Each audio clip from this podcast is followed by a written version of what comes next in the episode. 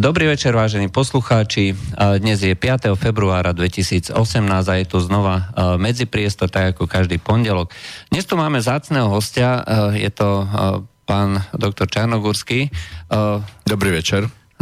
A od mikrofónu vás dnes bude sprevádzať Juraj Poláček. Takže telefónne číslo do štúdia zrejme už poznáte 0957249663 môžete nám písať na adresu studiozavináčslobodnyvysiaľ.sk alebo svoje otázky zadávať na stránku uh, na stránku Slobodného vysielača cez formulár. Takže to je bolo z tých technických informácií.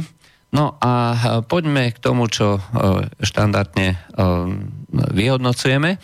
Takže čo vás zaujalo za ten uplynulý týždeň? ja sa vás tak hneď spýtam, zvyknem to takto robiť, keď je tu na takýto host. Teraz sledujem skôr zahraničnú politiku ako vnútorná, vnútornú, lebo v tej vnútornej si myslím, že nič také veľmi zaujímavé sa neudialo. No, samozrejme, pokračujú ohlasy na české prezidentské voľby. Myslím si, že České prezidentské voľby dopadli dobre, jednoducho Miloš Zeman bol lepší, zaslúžene vyhral a mm, výhra Miloša Zemana bude znamenať, že e, politická korektnosť, čiže taká akási cenzúra, čo sa môže hovoriť a čo sa nemôže hovoriť, tá oslabne, pretože Miloš Zeman ten si naozaj nenechá predpisovať, že čo sa môže a čo sa nemôže, teda čo by mu niekto chcel zakazovať. Pokiaľ ide o ďalšie zahraničie, e, v Sýrii pokračuje teda vojenský konflikt, ale, ale e, tento konflikt zdá sa, že, že naozaj sírska armáda, teda prezidenta Asada a zákonnej vlády, podporovaná samozrejme ruským letectvom, pokračuje a čistí ďalší priestor od teroristických organizácií a z toho hľadiska aj e, útok Turecka na to mesto Afrin. No to vlast... je provincia Afrin. Hej, tak tá, na provinciu, áno, na provin... v poriadku, na provinciu, do provincie Afrin vlastne uvoľnil viacej ruky e, sírskej armáde a eventuálne ruskému letectvu na čistenie provincie Idlib, kde boli sústredení doteraz tí e, teroristi, ktorí, sa, ktorí ušli e, z iných končín Sýrie lebo jednoducho turecká armáda nemá také kapacity, aby aj útočila v provincii Afrin, aj prípadne chránila svojich chránencov v provincii Idlib, lebo tam bojujú aj niektoré také skupiny, ktoré sú akože Turkické. Turkické, áno, čiže požívajú ochranu Turecka. No tam ešte tiež treba povedať to, že tie skupiny turkické, oni sú používaní ako, slušne povedané, uh, ako uh, kanonem futer. Aj, čiže Turci nebudú predsa umierať, keď tam majú nejakých, nejakých ľudí, ktorí, sú, ktorí môžu poslať do tých prvých predných línií. Svojím spôsobom je to podobný, podobná operácia, alebo aspoň čiastočne podobná, ako je to no, tá komunikácia Ruska, Ruská Sýrie ako takej. E, pretože e, Rusko nemá pozemné jednotky e, a všetko, všetku tú prácu na zemi musia zastať, zastať vlastne buď sírska armáda, alebo nejaké tie domáce milície, alebo milície iránske, libanonské a iné.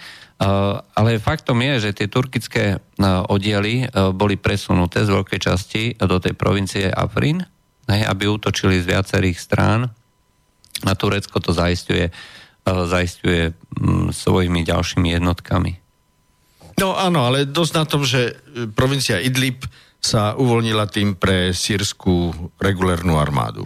No, uh, už tretinu provincie Idlib vlastne oslobodili a oproti tomu stavu, čo bolo pred nejakými dvoma mesiacmi, aj to bolo skutočne veľká, pomaly ako, ja neviem, snad západné Slovensko, alebo ko, taká veľkosť, tak uh, to, už, uh, to už vlastne čas uh, oslobodili, tú jednu tretinu.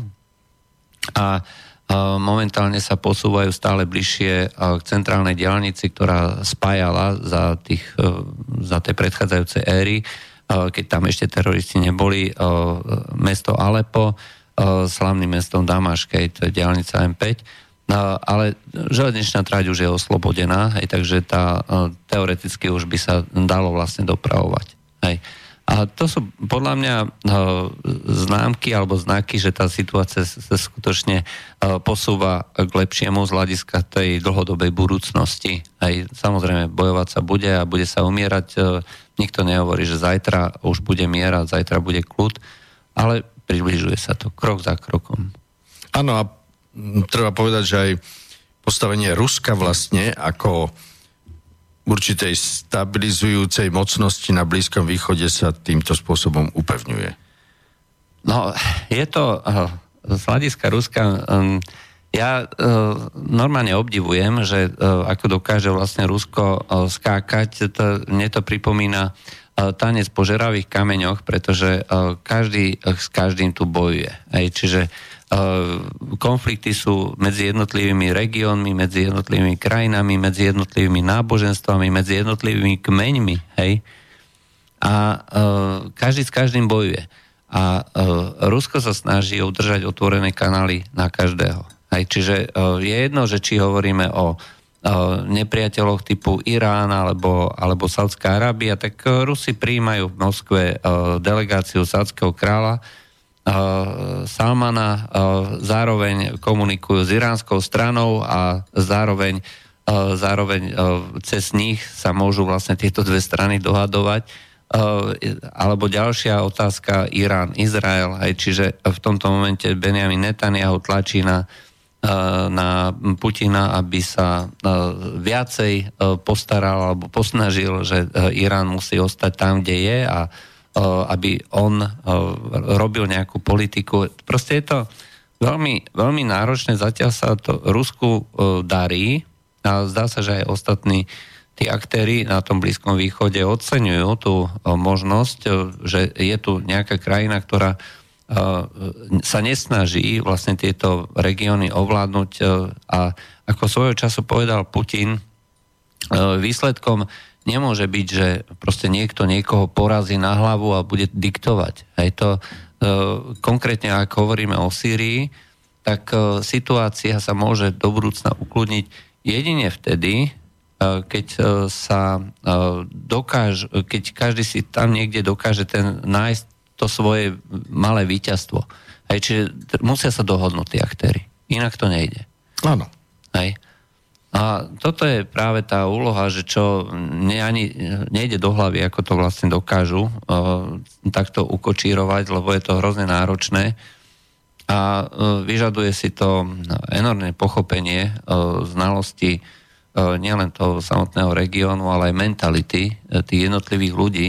Prezident Erdoğan, turecký prezident, je človek, ktorý je extrémne nestály. Hej na ňom, e, tam sa nedá no, stávať jeden deň sa môže zobudiť e, a zautočiť, druhý deň zase bude najväčší kamarát. A no, zatiaľ sa stále to spojenie, také spojenstvo v tom oblasti, alebo tá spolupráca v tej oblasti e, darí to udržiavať. A aj keď to samozrejme škrípe, aj keď sa aj keď dochádza k rôznym nejakým prestrelkám na tých e, stykoch e, tých jednotlivých e, milícií, organizácií.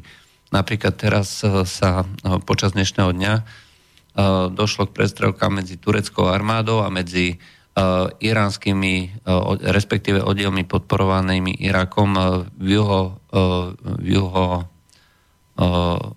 východnej časti Alepa. Hej? Čiže toto sú veci, ktoré sa tam dneska uh, bežne dejú a nie je to proste uh, čistá situácia čierno-biela, na jednej strane sú dobrí a zlí, proste každý má svoje vlastné záujmy.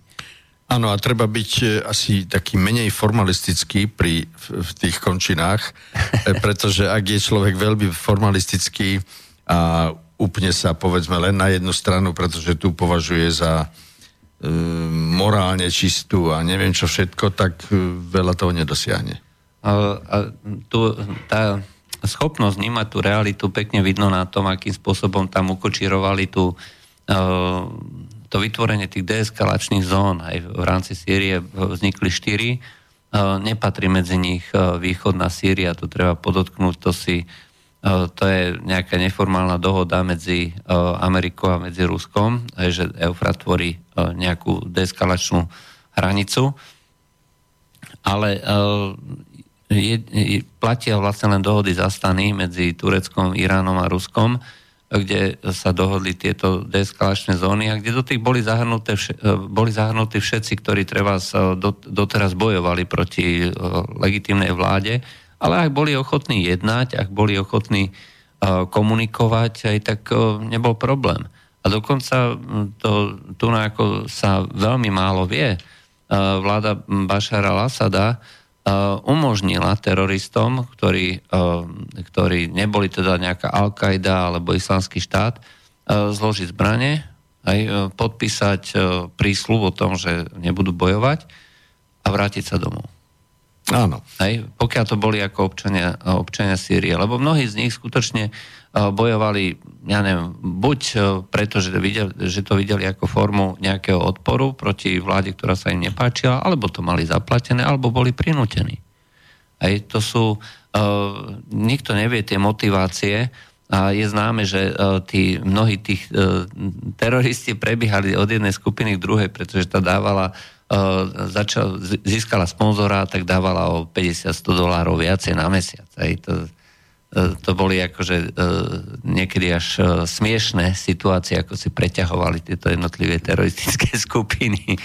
Z toho hľadiska je zase taký tragicky smiešná politika Európskej únie voči Blízkému východu, ale najmä voči Sýrii, pretože Európska únia niekedy pred 4 rokmi, alebo tak nejak, e, vyhlásila ekonomické sankcie proti režimu Bašara Asada.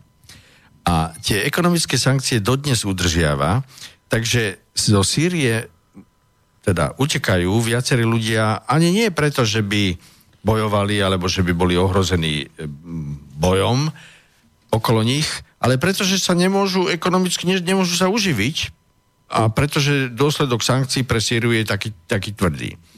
A tým vlastne Európska únia nepriamo zhoršuje vlastne aj svoju vlastnú situáciu, pokiaľ ide o migrantov, pretože takýmto spôsobom vlastne zväčšuje počet osôb, ktorí zo Sýrie utekajú a tu na sa o nich musí nejakým spôsobom starať. Uh, ale zase, uh, berme to z hľadiska uh, dublinských dohovorov, respektíve tých medzinárodných dohovorov, ktoré sú uzavreté k týmto rôznym vojnovým konfliktom a vojnovým krajinám, tak utečenci, ktorí z týchto krajín utekajú, majú právo na azyl v tej prvej krajine, bezpečnej krajine.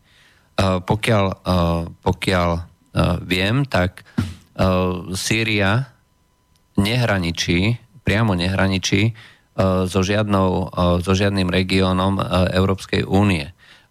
Utekajú do Jordánska, utekajú do Turecka, utekajú do, prípadne do Iraku. No, ale utekajú aj do Európy. Utekajú do Európy cez Turecko alebo cez iné krajiny, ktoré už sú bezpečné. To nie sú vojnoví utečenci. To už sú všetko, z princípu a z definície sú to všetko vždy ekonomickí utečenci. No, nie, dobre, v poriadku, nenamietam, ale ale Európska únia čo, nie, čo s nimi urobí? Lebo v takýchto množstvách, ktoré prichádzajú, tak čo Turecko povie, že ich nezoberie a Európska únia nemá silu, aby ho prinútila. Grécko už praška, praská vo švíkoch. No. Od... Ale to, to je proste chyba e, Európskej únie. Ukazuje sa ten koncept Európskej únie e, ako chybný. Hej, a v konečnom dôsledku, e, aj keď hovoríte o tých prezidentských voľbách v Česku, tak e, to bola, e, to bola zásadná téma, ktorá oslovovala, oslovovala českú spoločnosť. E, to znamená, že Milo Zeman mal dve tézy. Hej? A to, s tým sa zhodoval aj s Václavom Klausom. Národná suverenita musí byť zachovaná. To je prvá téza. A druhá vec, žiadni migranti. Aj žiadne kvóty. To znamená, že e, na týchto dvoch tézach postavil aj Miloš Zeman svoju kampaň v závere. Hej, keď ste si pozreli tie billboardy, tak to boli dve hlavné tézy. Migranti a kvóty a národná suverenita. Ale to sú všetko uh, veci, ktoré súvisia so zlyhaním Európskej únie, respektíve s plánmi, ktoré sa s týmto absolútne nezhodujú. Ja som v jednom komentári uh, hovoril o tom, že uh, Milo Zeman, aj keď to nikde verejne nehovorí, je dnes uh, extrémne protieurópsky, lebo uh, súčasť uh, toho smerovania a plánov Európskej únie nie je, nie je posilňovanie národnej svojbytnosti a suverenity jednotlivých krajín, ale naopak veľmi tvrdé a nemilosrdné osekávanie týchto jednotlivých jednotlivých zložiek, ktoré tvoria suverenitu krajín. A Milo Zeman je prognostik v prvom rade. A uh, musí, musí veľmi presne vedieť, že k čomu to bude viesť. Takže z toho dôvodu ja si myslím, že si uvedomuje, k čomu to vedie a nemyslím si, že už je proeurópsky. Že už si uvedomil, že to jednoducho takto ďalej nepôjde. A hovorím, toto je z jednej strany buď zlyhanie, ale ako dneska hovoria tí niektorí európsky predstavitelia, no, že nesmieme zatvárať hranice, že to je protieurópske, klásť e, nejaké prekážky tomu prúdu migrantov, tak e, to skoro vyzerá ako zámer. Áno. Ja som tu dostal medzi tým otázku, e, ako vy ako katolík vnímate vyhlásenie svätého Otca o príjmaní imigrantov, vyzýva, aby sme ich prijali. No, takáto výzva je pochopiteľná od katolíka a tým pádom, tým, tým viacej od e, pápeža.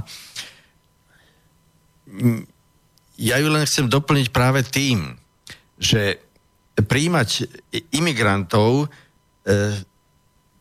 chce aj druhú časť a síce robiť politiku, ktorá by počet týchto imigrantov znižovala.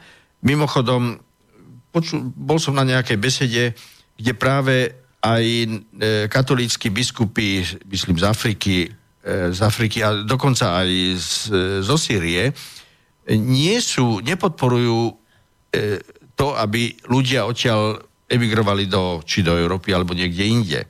No, no, ale vrátim sa k tomu, že to znamená, že e, pokiaľ, je, pokiaľ je politika, už som čiastočne o nej hovoril, to znamená, pokiaľ Európska únia e, vyhlásením ekonomických sankcií vlastne vyháňa e, ľudí zo Sýrie v tomto prípade, no tak nemôžeme na jednej strane ich vyháňať a na druhej strane ich priha- e, prijímať, akože vy, vyzývať, aby sme prijali týchto ľudí dokonca v takom množstve, ako, ako utekajú odtiaľ. To znamená, že jedine treba zlúčiť alebo vytvoriť politiku, ktorá naozaj bude odlišovať ekonomických emigrantov od tých, ktorí utekajú z vojnových sfér a robiť ešte aj ďalšiu politiku, napríklad nejakej podpory. V tomto prípade v Sýrii si myslím, že naj, najkonštruktívnejšou silou je prezident Asad. To znamená, že Európska únia by hoci aj so škrípaním zub, zubami a hoci aj povedzme s kritikou nejakých aspektov jeho politiky, ktorá sa Európskej únii nepáči, ale mala by podporovať prezidenta Asada, aby tých emigrantov zo Sýrie bolo čo najmenej a áno, potom tí emigranti, ktorí utekajú z provincií, ktorých, kde sa ešte stále bojuje, tak dajme tomu, že prijímať. Ale zatiaľ politika Európskej únie práve e, neplní túto, túto druhú stranu mince, to znamená, že aby nevyháňala ľudí z, z, povedzme zo Sýrie a z iných krajín. Ekonomická migrácia podľa rozhodnutia Európskeho súdu nie je dôvodom, respektíve núdza nie je dôvodom pre udelenie azylu. Hej, to je rozhodnutie Európskeho súdu. Takže z tohto dôvodu uh, ekonomickí migranti rôzneho druhu, to je jedno odkiaľ, nemajú šancu, alebo nemali by mať žiadnu šancu na udelenie azylu. A no dobre, lenže keď prídu sem, tak čo s nimi urobíte? To, čo spravili, dajme tomu, Izraelci, aj, ktorí začali tento mesiac násilné deportácie, povedali, že pokiaľ odídete sami, dáme vám, myslím, 7 tisíc dolárov a letenku, bezplatnú letenku. Postupom času to chcú znižovať a zatvárať, no, natvrdo zatvárať do väznenia tých, ktorí neodídu. No, majú tam veľké množstvo ilegálnych migrantov, a títo migranti um, proste robia, sú prekážkou toho, aby tá spoločnosť mohla fungovať tak, ako si predstavuje, že bude fungovať. To, to, čo vlastne my máme obrovský problém, nie je ani to určiť, že tam alebo onen dostane alebo nedostane azyl. Náš najväčší problém je, ako týchto ľudí dostať naspäť. Pretože veľká časť týchto ľudí nemá pasy. Oni tvrdia, že proste my nie sme, e, my odtiaľ to nie sme, hej, že tvrdia, že sú z nejakej inej krajiny, aj proste nejaký pomalý Číňan tvrdí, že je zo Sýrie a uh, niekto mu to akceptoval, nejaký ten príjímací úradník a uh, my uh, vlastne nevieme o, nejak, niekam uh, dostať do krajiny, pretože buď nemáme podpísané readmisné dohody, to je prvá vec, že tie krajiny nepríjmajú, a druhá vec, že e, ten človek proste nemá žiadne záznamy v tej krajine, z ktorej tvrdí, že je. Takže e, kam ho pošleme? No, áno, kam, kam ho pošleme. Myslím si, že táto formálna stránka veci nehrá až takú, nehrá až takú rolu.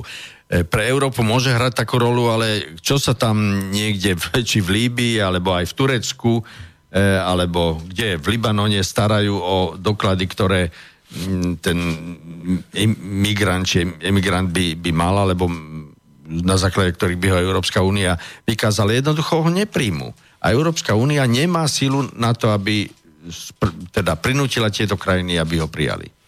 No, um, problém je, že uh, Európska únia uh, upadla uh, vlastne do tej uh, pasce uh, tej politickej korektnosti, toho, že všetko musí byť uh, absolútne Eh, že každý so všetkým musí súhlasiť ako politicky korektne. Eh, to je eh, niečo, čo, s čím nemajú problém krajiny ako mm, ja neviem, na Blízkom východe alebo hociaké iné krajiny. Oni sa o tieto ľudské práva a podobné veci proste nestarajú. Dôležitý je pre nich len záujem a nejaký profit alebo nejaký zisk a z tohto pohľadu vlastne robia, hodnotia celú tú situáciu. Kvôli tomuto napríklad kritizujú často čínsky úverový program. Čína má veľké, veľmi veľké zdroje medzi najväčšími bankami je 4, ako svetovými bankami je 4 alebo 5 čínskych bank na špi, pr, popredných miestach. Bank of China je najväčšia banka na svete. A ja som práve čítal, že kritika treba z expertov, či už politikov, alebo z tých finančných kruhov je, že oni sa nestarajú pri uh, tých úveroch o tom, aká bude mať uh, tá požička environmentálne dopady, uh, či budú zachované ľudské práva. Hej. Proste je to prečinu výhodné, aj, ja neviem, dať e, Sri Lanke nejaký veľký úver na e, infraštruktúru, výstavbu infraštruktúry alebo v Pakistane, tak e, jednoducho ten úver tá krajina dostane a Čína sa nestará, čo sa s tým ďalej spraví. Dôležité je, že ona sama získa, čo chce. Kdežto my vlastne dávame rôzne ďalšie podmienky, ktoré musia viesť nejakým z nášho pohľadu k demokratizácii spoločnosti, dávame tam také alebo onaké podmienky ohľadom treba z tých ľudských práv, že inač nedostaneme. A eh, toto je niečo, eh, s čím sa tieto krajiny na východe nezaoberajú. A Čiže na jednej strane sú tí donory, na druhej strane sú tí, ktorí prijímajú. Všetci, obidvaja sú radi. V konečnom dôsledku výstavba infraštruktúry vedie k rozvoju týchto regiónov a majú z toho prospech aj tí obyčajní ľudia, o ktorých sa teoreticky staráme my, ako čo sa týka tých ľudských práv.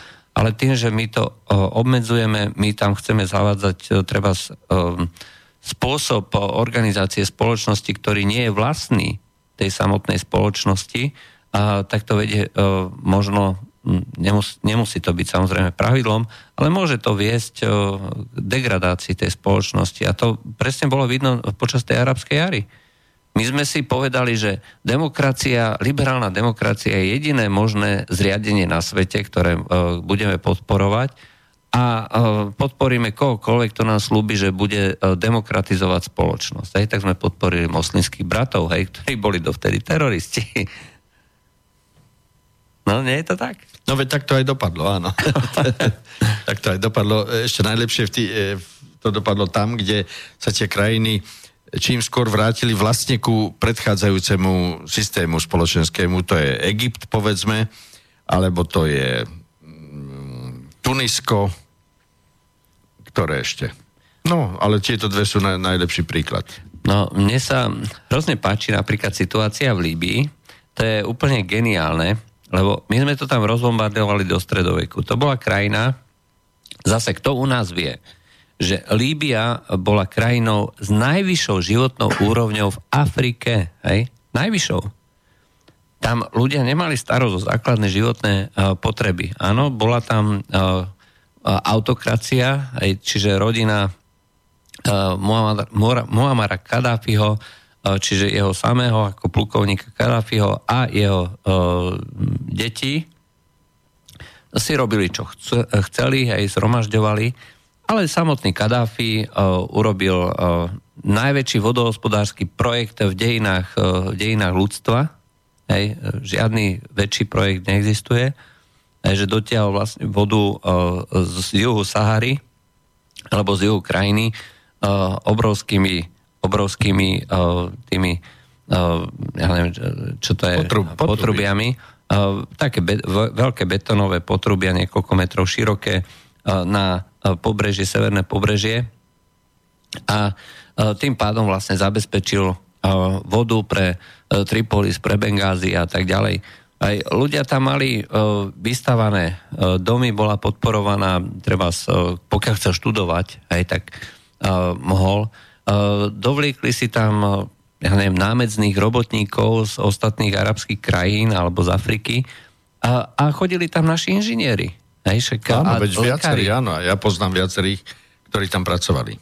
A uh, pokiaľ ja viem, ja som sa tiež bavil s týmito ľuďmi, uh, oni hovorili, že samotní Libičania aj e, sa sami považovali za niečo viacej, aj za, za tých lepších ľudí, aj tých, uh, bol tam nejaký doktor, aj, že ktorý uh, bol špičkový špecialista, aj robil všetko možné, vyštudovaný a tak ďalej.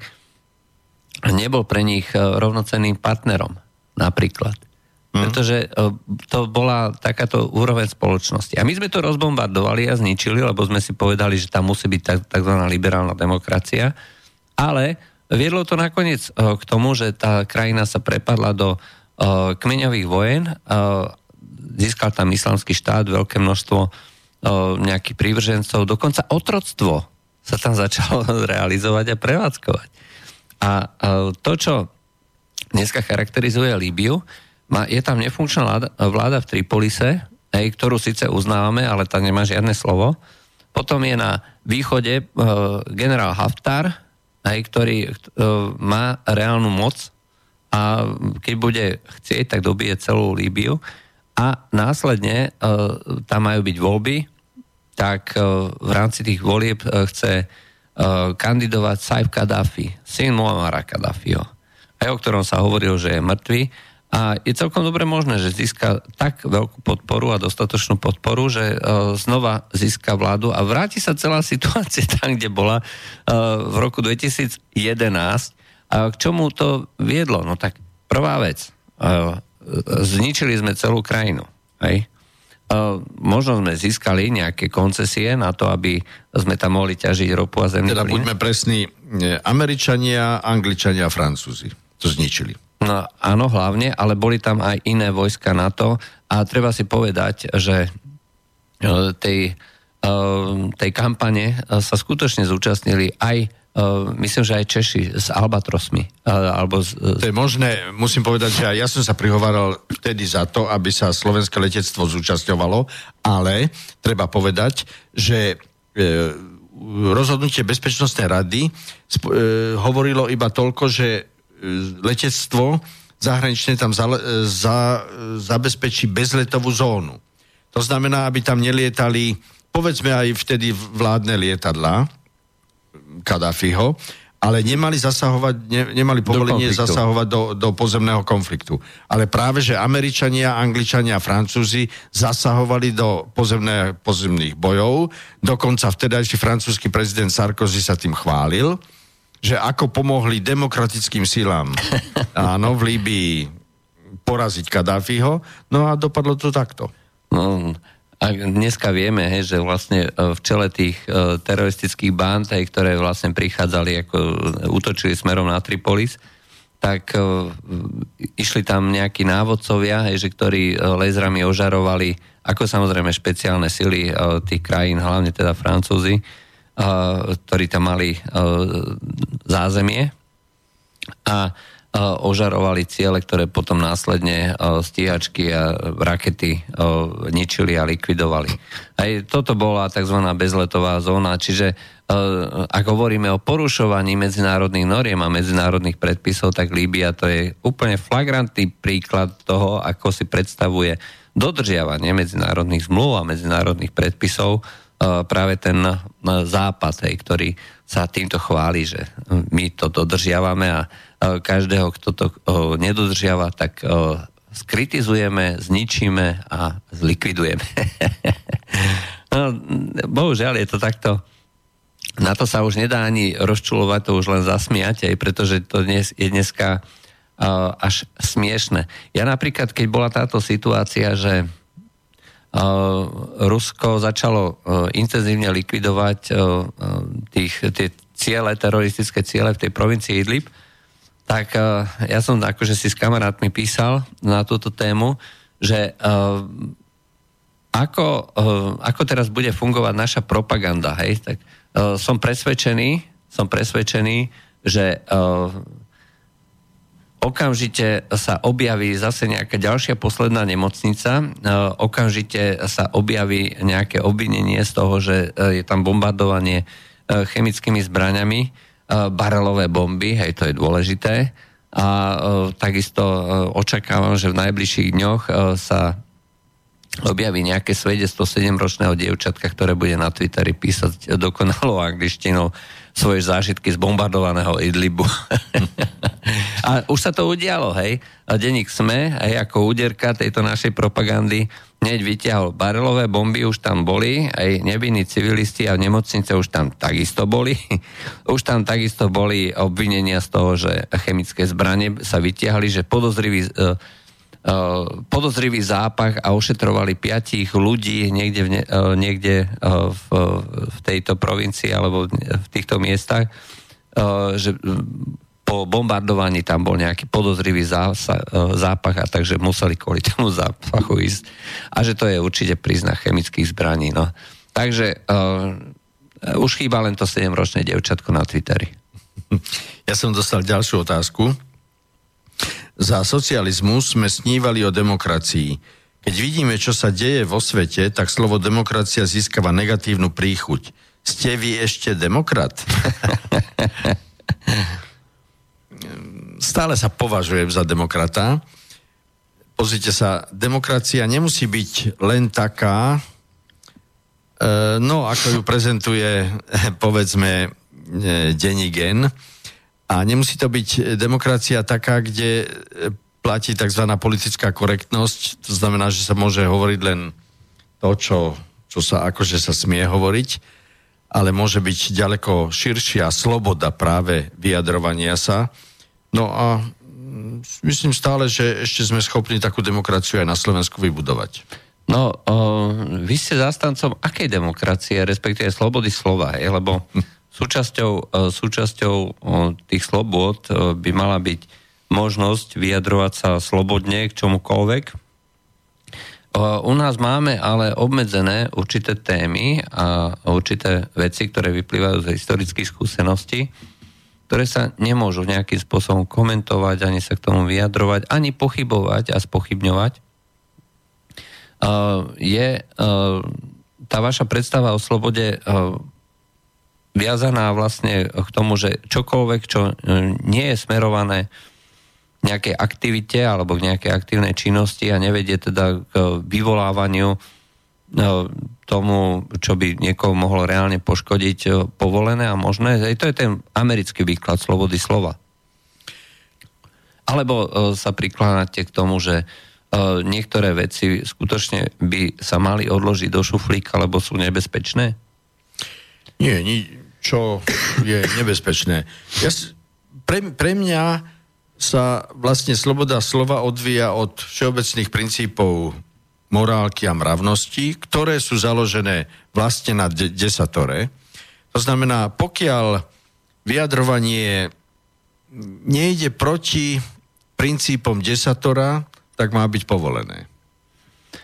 V konečnom dôsledku, ale potom by to znamenalo, že povedzme, E, kritika e, náboženstva, lebo to sa týka náboženstva, veľká, e, niektoré tie prikázania. No to sa netýka náboženstva, no, no nezabiješ, to sa týka iba náboženstva, nepokradneš. Nie, ale niečo ako neber meno Bože nadarmo, alebo niečo v tom zmysle, nepoznám presne tie príklady. No dobre, no dobre, tak dajme tomu, že toto by bolo e, obmedzené pre veriacich, no, alebo príslušníkov církvy. Eh, lebo v niektorých krajinách, eh, ako treba z Rusko, majú sladom eh, na to, že to je veľmi rozdielná multikultúrna spoločnosť, skutočne s obrovským množstvom veľmi rozdielných skupín obyvateľstva, aby oni vlastne prevzali tú tradíciu cárskeho Ruska.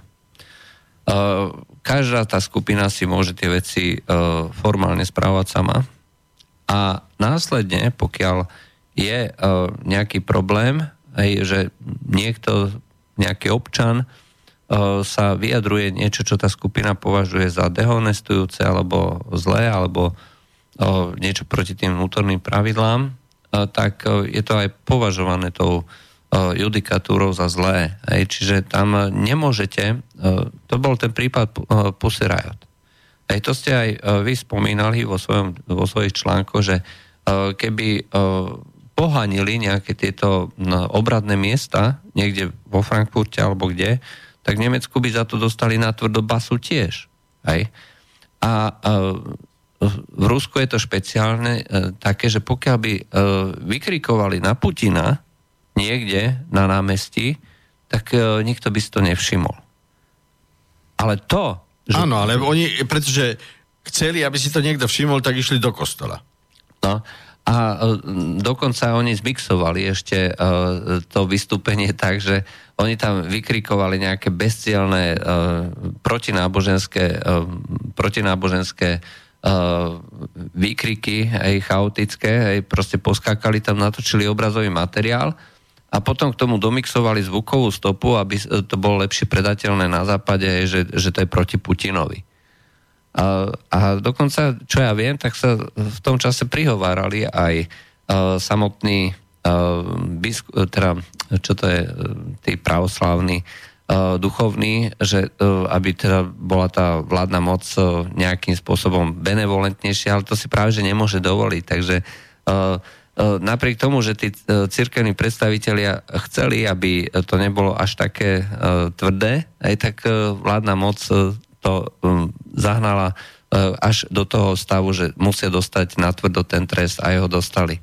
A tam hlavne išlo o to, že ten, tie princípy, princípy tých spoločností nie sú postavené na tom, čo my chápeme ako občianske slobody, práva a podobne, a toto aj ukazuje, že e, každá tá kultúra má svoj, svoju historickú podmienenosť a každá, keďže každá sa vyvíja samostatne, že to proste nie je jedno, jednoliatý prúd, tak nemôžeme povedať, že naša kultúra je niekde inde tá správna a jediná aj pre celý svet.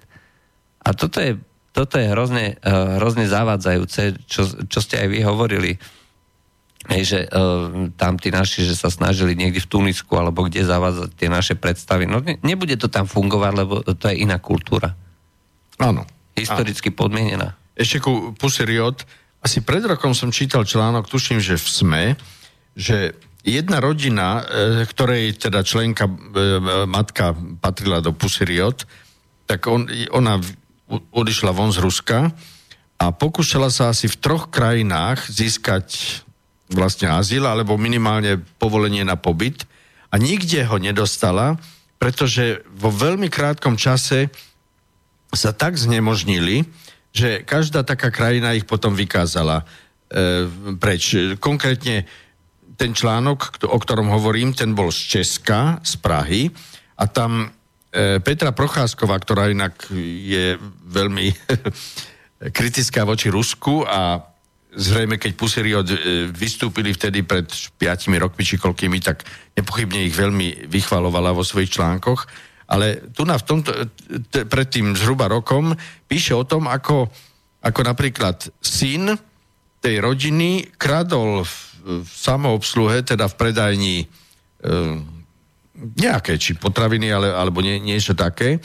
A rodičia ho v tom skôr podporovali a a dokonca to ideologicky, ideologicky zdôvodnili tak, že ten ich syn zbavuje e, tovar v kapitalistickej spoločnosti jeho hodnoty. Áno, to viem, to bola jedna e, rodina, že e, z tej pôvodnej skupiny Vojna, aj, e, v ktorej bola aj jedna z tých protagonistiev, neviem ako sa volá, toľko, toľko, tio, neviem. Nata sa volala tak e, ona bola súčasťou tej skupiny a oni boli vlastne takí úplní e, anarchistickí blázni, že proste žiadne pravidlá, ale e, neexistuje pravidla bez odpovednosti a sloboda vždycky končí tam, kde začína sloboda niekoho druhého. Oni si predstavujú slobodu sami pre seba absolútnu, aj s tým, že môžu obmedzovať kohokoľvek. Aj. No, to samozrejme je blbosť.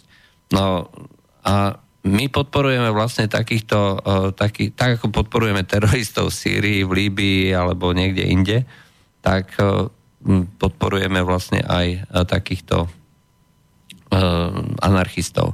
Ale ešte ja poviem jeden príbeh, ktorý ja si myslím, že treba pripomínať, ale to už som hovoril viackrát. Uh, svojho času, keď bolo po tej revolúcii 2011 ja neviem, 2011-2012 to bolo. E, arabská jar, myslíte? Hej, hej. Tak uh, oni tam zvrhli toho diktátora, ktorý tam bol pôvodne a reku, že uh, prídu na skúsi, prídu sa spýtať tých, tých uh, našich uh, slovenských politikov, aké mali skúsenosti z transformácie z toho neslobodného prostredia na to slobodné prostredie. Hej? Tak dobre, tak prišla sem delegácia, bola tam opozícia, boli tam vládni poslanci, boli tam aj poslanci, eh, ktorí mali väzby na moslimské bratstvo.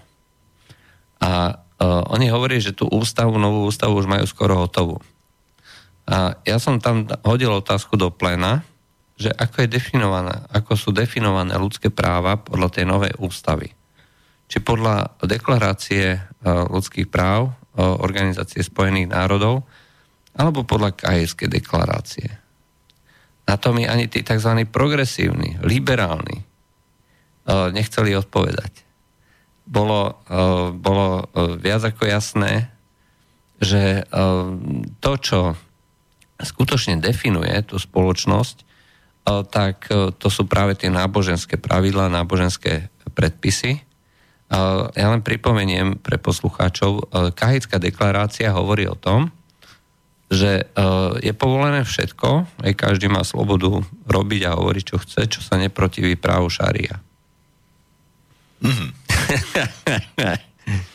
Toto je základná, základná vec a samotné právo šaria obmedzuje neveriacich, obmedzuje ženy, aj obmedzuje pre niektoré skupiny veriacich typu budisti, čo nie sú akože tí veriaci knihy, lebo to sú vlastne len čiastočne zoroastriáni, židia, kresťania a moslimovia, tak všetci ostatní sú z tohto hľadiska pohania neveriaci a tí podľa striktného výkladu práva šaria majú len dve možnosti, keď nejaké územie dobije islám, keď získa vládu. Buď prestúpi na islám, alebo si zvoliť smrť. Hej? No, ale uh, kresťania sa mohli aj vykupovať, to znamená, uh, že platili ja, tú daň. Ja, ja hovorím o tých, ktorí nie sú z tých, ktorí ja, nie tak, sú ľuďmi áno, knihy. Áno, áno. A poháni ako takí, teda majú vlastne len tieto dve, uh, dve možnosti. Hej? Čiže buď uh, prijať islám, hej, alebo, alebo buď odísť, alebo, alebo uh, budú zabití. Samozrejme, že ja to hovorím o tom úplne nejakom pomaly stredovekom princípe a významu, ale uh, toto je niečo, uh, čo chce okolo zhruba polovička moslimov v Európe. Aj to zase málo kto vie, ale čak polovica podľa výskumov, ktoré sa tu robili, a to boli výskumy na vzorkách tisícok ľudí, tak okolo polovička moslimov sa prikláňa k tomu fundamentalistickému výkladu islamu. Takže hovoriť o tom, že e, právo šaria je irrelevantné, lebo tu máme e, civilné právo, ktoré je, ktoré je nadradené všetkému ostatnému, aj tak nie je celkom tak, lebo my ustupujeme vlastne tam, tomuto. Neviem, či ste zachytili, ale v posledných dňoch bol veľký škandál v Nemecku, že oni tam legalizovali bigamiu aj mnohoženstvo. Uh, uh, to, to som nezachytil, ale musím povedať, že ešte ja, keď som bol ministrom spravodlivosti, čiže 98 až 2002, tak niektorý rok ma pozvali a som bol na tzv. právnických dňoch v Nemecku. A to sa každý rok tam robí, že sa stretnú právnici zo všetkých sudcovia, advokáti, prokurátori a prípade ďalší a diskutujú o odborných právnych otázkach. A na tej konferencii, na ktorej som sa zúčastnil, tak vystúpil jeden univerzitný profesor v Nemecku pôsobiaci na univerzite, ale Turek a teda moslim e, vyznaním, ktorý veľmi odborným spôsobom argumentoval, že práve, že šáriu by mali zaviesť aj v Nemecku.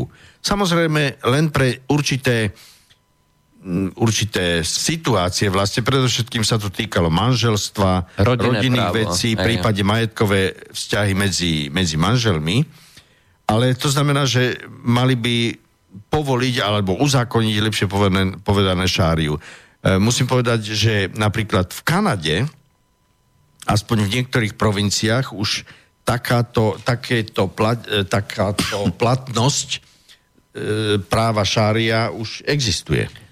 Uh, ono je to no, viac menej aj v Anglicku. Uh, tam uh, máte normálne akože tie šariatné súdy, ktorý sa, uh, ktoré musia byť, ich rozsudky musia byť potvrdzované civilným súdom, ale s tým, že vlastne uh, dôjdu a už vlastne s tým hotovým riešením za tým civilným súdcom a povedali, že my sme sa takto dohodli, ale samotné to konanie a jednanie prebieha vlastne pri tom šariatnom súde. A, je, a táto dualita práva z môjho pohľadu destabilizuje spoločnosť.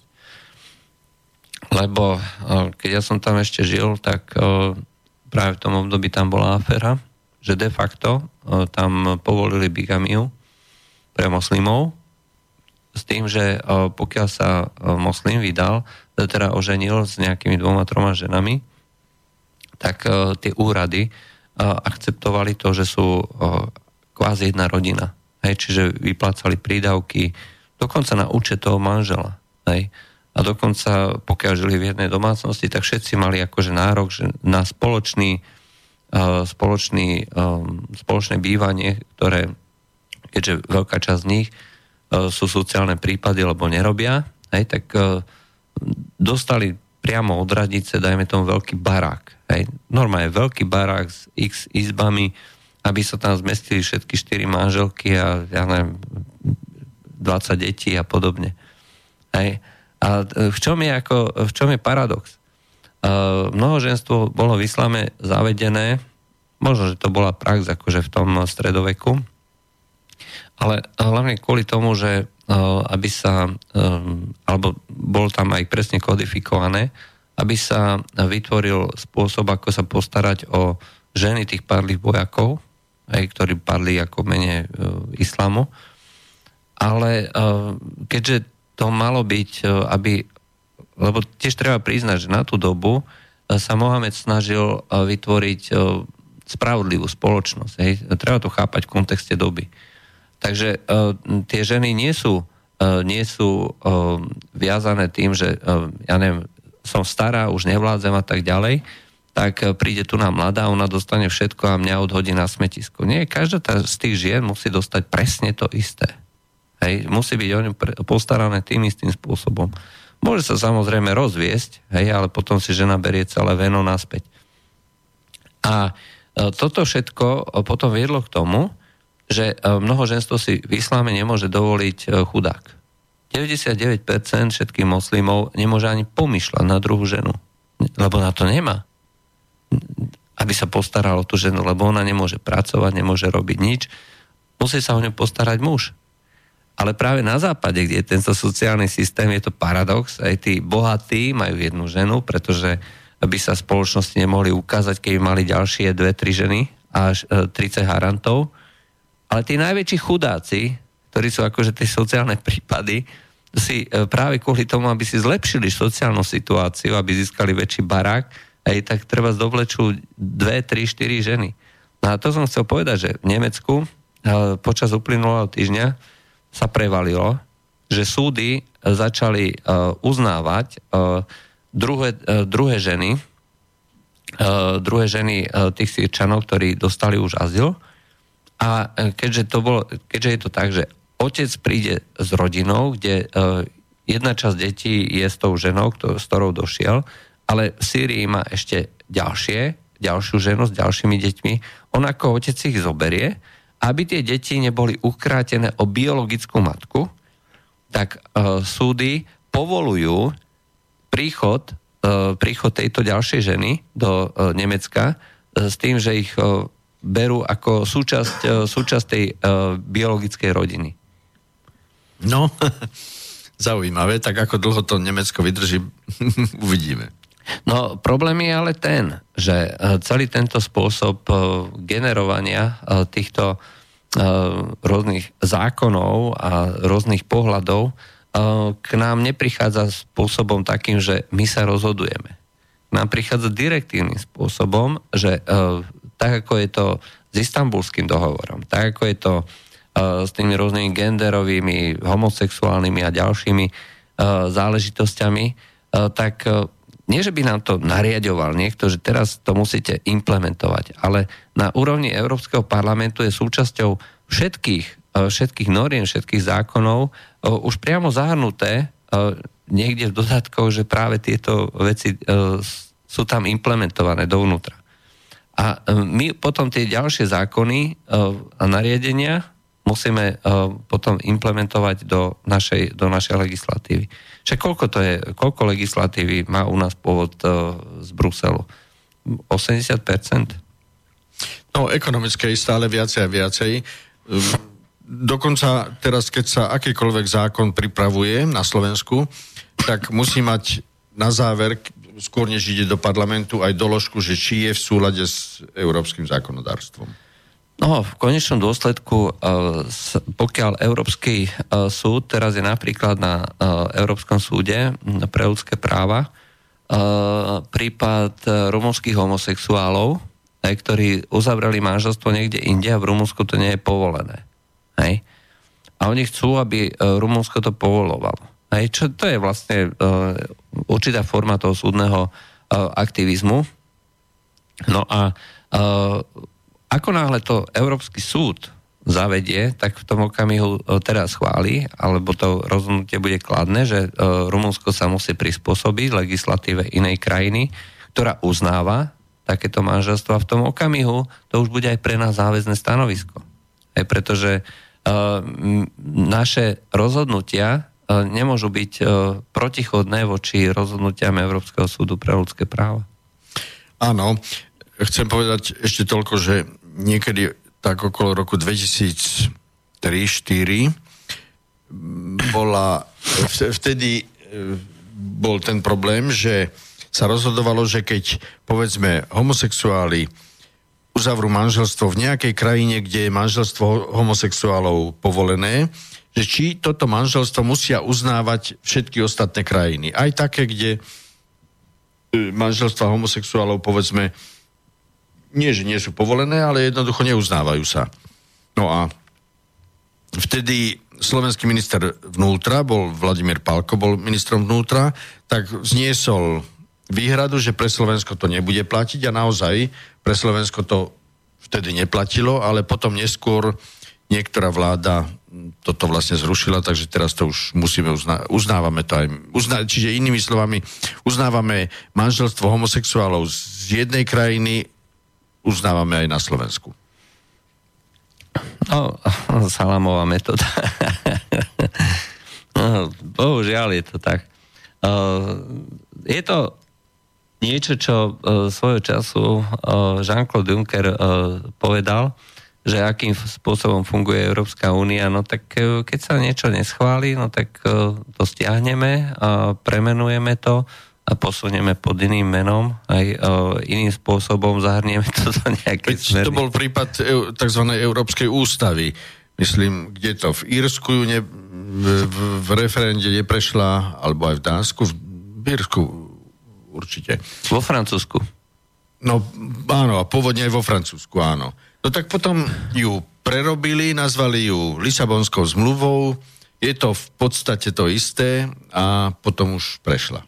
Dobre, dáme si pesničku, po pesničke sa vrátime ešte raz.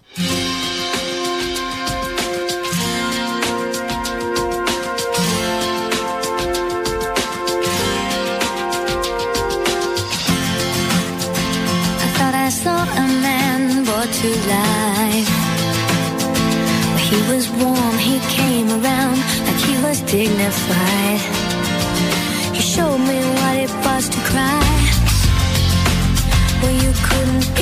Man I adore. You don't seem to know, seem to care what your heart is for. Well, I don't know him anymore.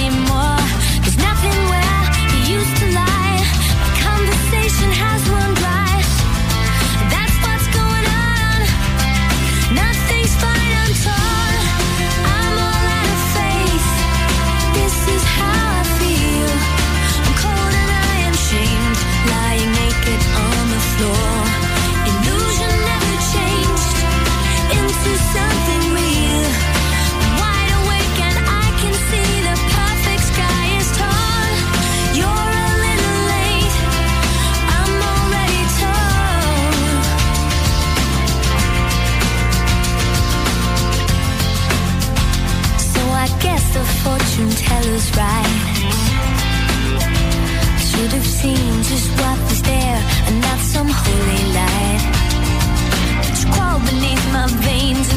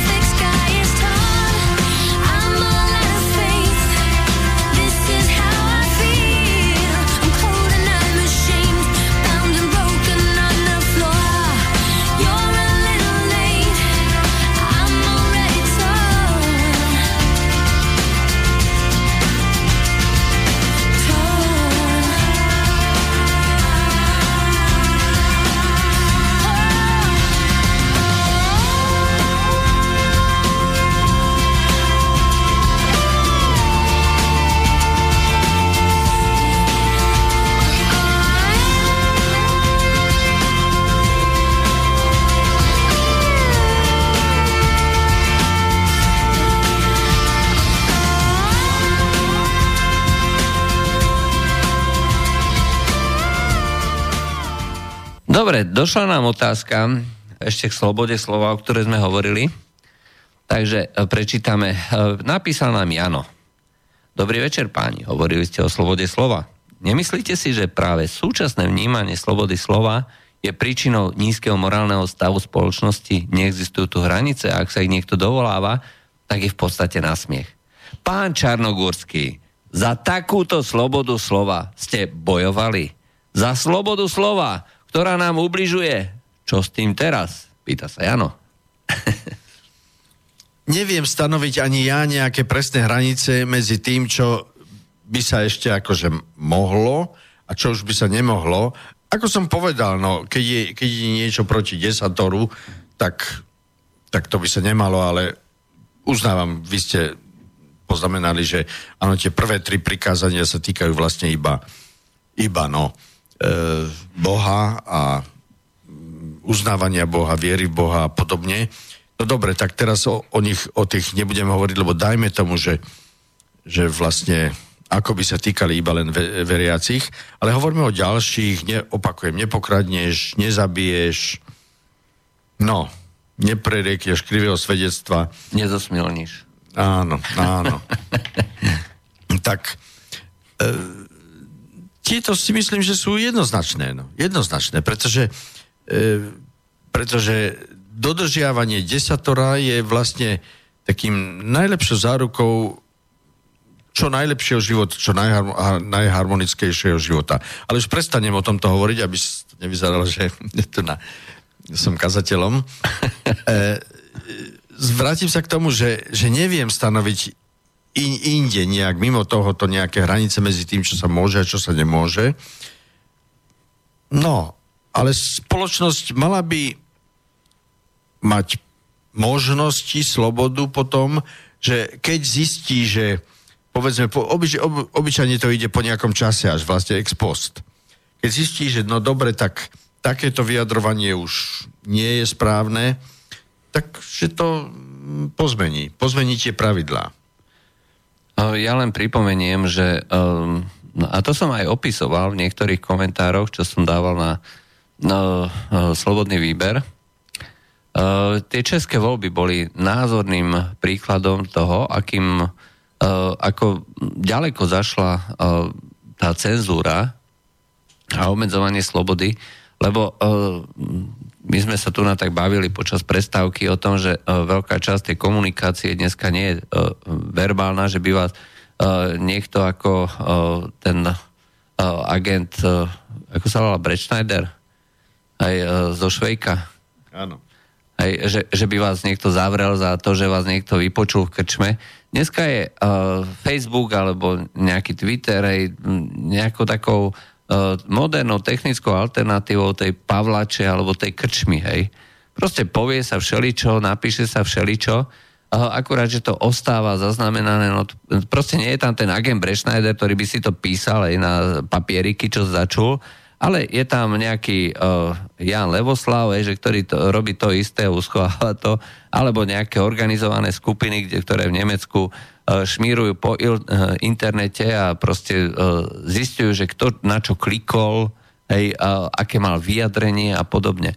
No a tak ako to bolo kedysi, že ten agent Breschneider chytil toho palivca, hej, toho hostinského vo Švedkovi a zavlíkol ho do E, do e, väznice, do Šatlavy, e, pretože povedal, že mouchy srali na císaře pána. Aj tak dneska vás môže na základe sťažnosti takýchto aktivistických skupín vyhodiť z toho sociálneho priestoru, z toho verejného priestoru ten ja neviem, tá, tá technická organizácia toho Facebooku. A práve počas tých volieb, českých volieb, boli zavreté jednak stránka parlamentných listov, eh, čo je taká veľmi často sledovaná skupina a takisto aj skupiny, ktoré boli viazané na prezidenta Zemana. A ako významné veľké skupiny, ktoré mali niekoľko desiatok alebo stoviek tisíc podporovateľov to neviem si predstaviť žiadne, žiadny väčší v tom dnešnom technickom priestore, digitálnom priestore dôkaz toho, že to skutočne niečo nie je v poriadku. Ale čo mňa najviac šokovalo, že sa neozval nik. Absolútne nik. Ostali všetci ticho. Nikto to nekomentoval. Hej. Teoreticky, keby tu bol záujem o slobodu slova ako takú, o to neustále to kultivovať, bojovať, tak všetci, vrátane tých, ktorí, sú, ktorí boli proti Zemanovi, to nie je niečo, že Zemanovské. Hej? To je naopak niečo, čo sa týka každého z nás. Niečo, čo je v tej spoločnosti úplne to základné. A keď vám, tak ako hovoril ten pastor Niemeyer, že keď brali sociálne Niemeyer, myslíte to za nacistov? Áno, hej, že keď brali socialistov, mlčal som, lebo som nebol socialista. Keď brali komunistov, mlčal som, lebo som nebol uh, komunista. Keď brali židov, tak som mlčal, lebo som nebol žid. A keď bra- zobrali mňa, nebol nikto, kto by sa ozval. A toto je presne ten istý prípad. Uh, keď raz zoberú niekde nejakú slobodu, už ne- nevrátia a postupne, e, postupne tie orgány, respektíve skupiny, ktoré sa dostali ku moci, e, tak e, budú zomielať jednu ďalšiu a ďalšiu skupinu, až nakoniec ostanú, ostanú sami. A keďže vieme, že revolúcia požiera vlastné deti, nakoniec to zomeli aj ich. A ostane už iba proste nejaký autokrat, nejaký diktátor a niečo podobné, alebo nejaká malinká skupina, ktorá to celé bude riadiť nechcem povedať, že ilumináti alebo niečo podobné, ale uh, je to hrozne dôležité a hrozne nebezpečné. A najnebezpečnejšie z môjho pohľadu, ako to ja cítim, je, že neozval sa nik. Iba tu na Slovensku boli nejakí uh, blbečkovia, ktorí to komentovali, ale samozrejme, že uh, pre nás je to výstraha. A ja som aj na túto tému povedal jednu vec, ako niekde, niekde v niekomu, že uh, mne je absolútne jedno, aj, že uh, čo uh, si kto hovorí a podporujem to, že aby každý si mohol toto hovoriť. A budem naopak proti tomu, aby sa zakázala táto sloboda slova a sloboda vyjadrovania zase komukoľvek. A budem prvý, kto bude kričať, keď niekto zakáže treba z denník N. A pritom ja s nimi absolútne nesúhlasím a viem, že e, najradšej by ľudí ako ja e, zatvorili, zavreli, umlčali a podobne. A, ale budem prvý, ktorý bude protesto, e, protestovať, keď ich niekto bude chcieť zavrieť. Hej? A toto vlastne by mal byť prístup ku slobode slova. Každý by mal sa o to starať, každý by sa mal zaujímať o to, že e, či môže alebo nemôže povedať tie, e, nejaké slova, myšlienky, názory, a zároveň e, je dôležité nielen ich hovoriť, ale e, súčasťou slobody slova je aj, e, aj to pasívne právo, hej, že slobodu byť vypočutý. Hej, tá sloboda tu dneska pre mnohé skupiny obyvateľov nie je. Vy sám to najlepšie viete. Počas referenda o rodine mali mali práve tie taliancie za rodinu, mala ďaleko menej príležitosti osloviť verejnosť. Hej. Pokiaľ viem, tak to bolo skutočne prostredie, ktoré bolo veľmi nevyvážené. No ale e, ako dosiahneme nejaké úplne vyvážené prostredie? To je... Samozrejme, že je to, je to e, ťažké, ale zase na druhej strane ako sme sa tu nabavili, e, sloboda slova nie je niečo, e, čo je trvalé, čo proste raz vznikne, raz uh, si to vybojujeme a už sa ďalej nemusíme starať a už je tu na naveky. Sloboda slova je proces, o ktorý sa treba starať, neustále to kultivovať. A pokiaľ to nebudeme robiť, tak naša smola. Niekto príde, zoberie nám to. Myslím, že Slobodný vysielač prispieva k tomu, že sloboda slova tu na predsa len existuje na Slovensku, pretože jednoducho zaoberá sa témami, s ktorými sa tá tzv. mainstreamová tlač alebo média nezaoberajú a tým nedovolí, aby boli úplne vytlačené z verejného priestoru. Hmm. No zaujala toto, táto téma míra. Nenapadne sa nám do života vkráda cenzúra. Niekto nás chce donútiť tomu, aby sme akceptovali mainstreamové médiá, ktoré sa čoraz viac nemožňujú. Najviac ma však nevá to, keď sa o dôležitých veciach a udalostiach mlčí. Tendenčné výberové poskytovanie informácií je tu po 30 rokoch zás.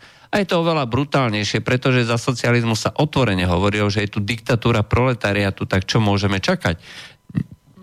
Dnes hovoríme, že je slobodná spoločnosť, preto sme oveľa viac citliví na reálne uplatňovanie slobody slova a mediálnu manipuláciu, konštatuje Miro. Aj, čiže niektoré témy sú programov vytlačané uh, z toho verejného priestoru, ale to môžem povedať, že to je aj moja osobná skúsenosť, že uh, vlastne uh, my sme zakladali ten portál Medzičas a dneska Slobodný výber nie z toho dôvodu, že sme eh, chceli eh, byť nejaký cool, in, alebo ako sa proste niekde progresívny, aj, aj keď to slovo progresívne má dneska troška inú konotáciu, ale jednoducho sme chceli písať veci a správy, ktoré sme nenašli v mainstreame. To znamená, že tá, ten informačný priestor eh, je kompletný až potom, keď to zložíte. Hej, čiže keď je tu na mainstream, ktorý tabuizuje niektoré témy a keď treba si niekto vypočuje aj uh, komentáre uh, z toho, čo povedzme uh, v tej uh, mainstreamovej, uh, mainstreamovej um, časti alebo mainstream uznávajúcej časti spoločnosti je nepriateľné. To znamená to, čo, čomu sa hovorí alternatíva. Ale alternatíva to nie je, že niečo postavené proti. Hej, to sa vzájomne nevylučuje. E, to je komplementárne. Hej, to znamená, že ak niekto píše o tom, čo nie je v mainstreame, neznamená to, že to je, uh, to je proste zlé, že to je uh, popierajúce mainstream. Jednoducho je to doplnenie informácií, ktoré v tom mainstreame nie sú. Až potom dostanete kompletný obraz e, systému. A aj časom to dozrie. Mám na mysli teraz ruský básnik Josip Brodský. Ešte za socializmu bol dokonca v psychiatrickej liečební, potom bol stíhaný za výtržníctvo alebo také nejaké veci. Stále bol na okraji spoločnosti. No ale nakoniec dostal Nobelovú cenu za literatúru. no, takto to býva. No, uh, ale poďme k tej uh, hlavnej téme, na ktorú sme sa uh, dneska akože tak tešili. Tak vieme, teda sme sa takto pred reláciou dozvedeli, že ste zastupovali slovenských športovcov pred športovým arbitrážnym súdom a ste to vyhrali. Hej. Ako to vlastne prebieha? Hej? Lebo to je téma, uh, že Medzinárodný olimpijský výbor, športový arbitrážny súd a tak ďalej. E, áno. E, musím povedať, že to bolo už pred nejakými 14 rokmi, e, relatívne krátko potom, ako som sa z politiky vrátil do právnej praxe. A sám som bol prekvapený, ako a urobil na mňa dojem športový arbitrážny súd, ako to rýchlo a plynule napreduje. E, len poviem toľko, že niekedy v januári som podal žalobu, nazvime to. Zastupoval som Slovenský športový zväz 1 proti Svetovej federácii toho športového zväzu. A v januári som podal žalobu a v júli už bolo hotové napísané rozhodnutia. Medzi tým bolo e, pojednávanie v Lozán, medzi tým tam to prebieha tak, že keď sa podá žaloba, tak najskôr nastáva výber arbitrov. Čiže každá strana si má možnosť vybrať jedného arbitra. Vyberie si, každá si vyberie jedného a súd určí predsedu. No a keďže sa predpokladá, že vlastne každý arbiter, ktorého si strana vybrala, tak vlastne potom pri rozhodovaní hlasuje akoby za tú svoju stranu. Čiže tí dvaja arbitri sa vlastne akoby navzájom vynulujú, čiže rozhoduje vlastne hlas predsedu. No ale to je druhá vec. Čiže e, podal som žalobu, potom nastalo voľba arbitrov, je taký medzinárodné zoznamy sú arbitrov, čiže len z tých zoznamov sa dalo vyberať. Ja som si vybral českého arbitra, pretože žiadny slovenský tam v tej dobe aspoň ešte nebol. No a potom je vyjadrenie na žalobu, alebo zároveň, tuším aj súčasne s výberom arbitrov sa je vyjadrenie na žalobu druhej strany. Ja som mal možnosť ešte opäť sa k tomu zaujať stanovisko. No a potom asi po, hádam, troch mesiacoch, alebo štyroch mesiacoch, povedzme, od podania žaloby, keď už si takto strany vybrali arbitrov a zároveň sa vyjadrili ku tvrdeniam druhej strany, tak e, arbitrážny súd zvolal vlastne akoby pojednávanie do Lozán. Tam sme no tam bolo to pojednávanie, viedlo sa v angličtine, e, je, tie jazyky sú tam angličtina a francúzština, čiže strany si musia, môžu zvoliť, ktorý z tých dvoch jazykov si zvolia.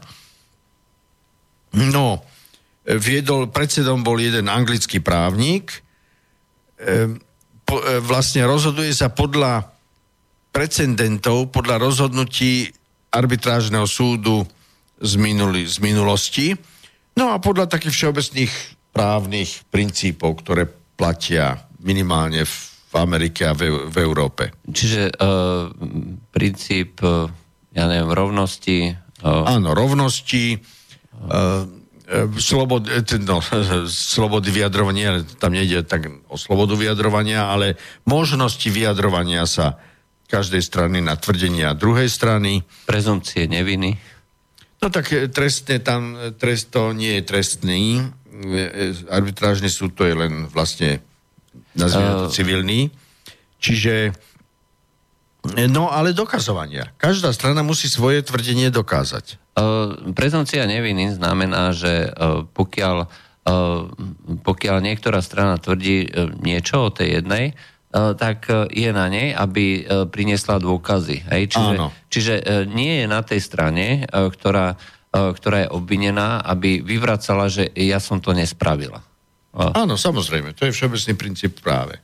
No, problém je, že dnes Medzinárodná olimpijská, teda Medzinárodný olimpijský výbor tvrdí presne, presný opak. No veď v tom je, v tom je nielenže absurdnosť, ale vlastne taká základná nespravodlivosť toho, čo sa teraz v športe robí. Uh, to znamená, že uh, na tom pojednávaní v Lozán predseda rozhodoval o tom, o tých dôkazoch, ktoré boli prinesené, aj o vyjadreniach, ktoré boli um, prednesené takisto. A uh, rozhodol, aj ste povedali, že za nejakých 5 mesiacov alebo 6 mesiacov, hej? No teraz v tomto prípade to išlo ešte rýchlejšie, ale to prosím, to uznávam, že, že jednoducho to bolo skrátené, arbit, arbitrážny súd e, sa prispôsobil situácii, ktorá je a to znamená dokonca, ako som čítal, takže to tuším ani neprebiehalo v Lozan, ale priamo v Pyeongchangu, mm-hmm. E, akoby vysunuté pracovisko tohoto arbitrážneho súdu a no a tam rozhodli. Ale uh, vo vašom prípade tam išlo o to, že sa dodržali uh, tie, uh, uh, tá for, tie všetky formality a právne princípy, na ktorých je postavené naše právo. A, a uh, bolo rozhodnuté teda, že Slovenská federácia má právo a tým pádom prehrala tá Svetová federácia. Áno. Ak sa nemýlim. Hej, ale dôležité je, že uh, sa to rozhodlo podľa uh, skutočne práva, hej, s, to, s tým áno, veľkým P. Áno. Hej, s tým veľkým P. Uh, čiže uh, to, čo sa tu na momentálne deje zo strany uh, tej športovej, uh, športového arbitrážneho súdu, ktorý uh, za prvé uh, bolo 43 podaní, uh, z toho 42 podaní, 28 bolo úplne oslobodených, Áno. Hej, a 11 bolo E, bola zamietnutá doživotná diskvalifikácia a diskvalifikácia bola uznaná len na uh, dobu na dobu olympijských hier. hier. Čo nepochybne pre niektorých športovcov je obrovský, obrovský postih. Je to áno, ale ukazuje to takto. Medzinárodný olimpijský výbor tvrdí, že to, že uznal pri tých 11 uh, športovcoch, že došlo k nejakému porušeniu alebo prečinu alebo niečomu takému, čiže hm, že je to vlastne dôkaz toho, že aj tých 28, že malo byť takto postihnutých, a, ale ukazuje to skôr na nedostatok z môjho pohľadu. To ukazuje na rôznosť tej situácie, lebo ako povedal, ako bolo zverejnené, tak e, bolo celkové 17 kritérií, na základe ktorých vylúčoval, e, vylúčovali týchto ruských športovcoch. A ja ich prečítam, že športovec bol spomínaný v nejakej komisii, niekedy v minulosti porušil dopingové pravidlá, bol uvedený zo známe športovcov v nejakej ďalšej správy, bol uvedený v nejakej databáze Moskovského dopingového centra, e-maily Ročenka, aj, že uh, Ročenko akože uh, proti nemu svedčil, na vzorkách boli škrabance, uh, na, vzorkách, na skúmavkách so vzorkami boli škrabance uh, a tak ďalej, nekonzistencie DNA. Uh, čiže veľká časť týchto, týchto, uh, týchto dôkazov v úvodzovkách sú nepriame dôkazy. Je to možné takýmto spôsobom Uh, no, no áno, sú, sú nepravé dôkazy, napríklad keď bola že poškrabaná skúmavka, tak samozrejme, a, aký je to dôkaz. Mimochodom, ja som čítal e, na ruských nejakých weboch, že r- práve Rodčenkov, ktorý, na ktorého tvrdeniach sa opierali všetky doterajšie postihy ruských športovcov, tak práve pred tým športovým arbitrážnym súdom dosť zmenil svoje výpovede oproti tomu, čo hovoril v minulosti. A e, takže no aj to prispelo k tomu, že teda športový arbitrážny súd minimálne tých 28 úplne oslobodil. No, je to podľa mňa e, ten spôsob, spôsob myslenia tých funkcionárov, ktorí napríklad hovoria, že nebudú sa vyjadrovať k tým rôznym záverom a respektíve prezentácii, že prečo vyradili tých alebo oných športovcov, že je to tajné. Je to priateľné? Akože... Hm, to, to je nehorázne.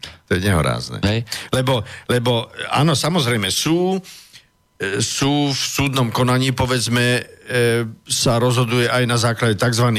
utajených vecí v písomnosti alebo niečo iného, ale strany majú vždy ku ním prístup. Strany sporu. Hej. To znamená, jedna aj druhá sa s tým môže oboznámiť. E, tak to poviem, nepochybne v tomto je už politika v týchto, no najmä e, vlastne iba ruskí športovci boli postihnutí. Je v tom politika a práve preto skupina občanov tu na e, ohlásila na sobotu, túto najbližšiu sobotu 10. februára o 15. hodine popoludní bude na Šafarikovom námestí v Bratislave ako verejné zhromaždenie demonstrácia proti vnášaniu politiky do športu. Toto je evidentne vnášanie politiky, zvlášť keď si predstavíme, že špeciálne ľahkoatletická federácia, ktorá na Olympiade v Rio de Janeiro vyhodila kompletne celú ruskú, celú ruskú delegáciu, hej, čiže, lebo každá tá z tých medzinárodných federácií sa mohla rozhodnúť, čo bude s Rusmi robiť, tak oni ich vyhodili kompletne. Hej a boli nekompromisní, tvrdí, hej, že treba postupovať a tak ďalej. Uh, polovička, uh, podľa uh, výskumu univerzity, Nemeckej univerzity, polovička vzoriek uh, ľahkých atletov za nejaké obdobie, a netýkalo sa to vôbec len Rusov, bola pozitívna, ale tento prieskum, respektíve výskum, nesmel byť zverejnený, pretože E, práve ľahkoatletická federácia si to neprijala. E, tomu Ročenkovi treba tiež povedať jednu vec, že e, bol to človek, ktorý bol, mal, mal, dá sa povedať, čo sa týka týchto deliktov a organizácie dopingu, no, ako to povedať, no, on až, bol, až kriminálny. On bol, áno, on bol trestne stíhaný v Rusku, ešte predtým samozrejme, než ušiel do zahraničia. Ešte zakiaľ bol v Rusku. A možno, že aj to prispelo k tomu, že teda sa rozhodol emigrovať do zahraničia.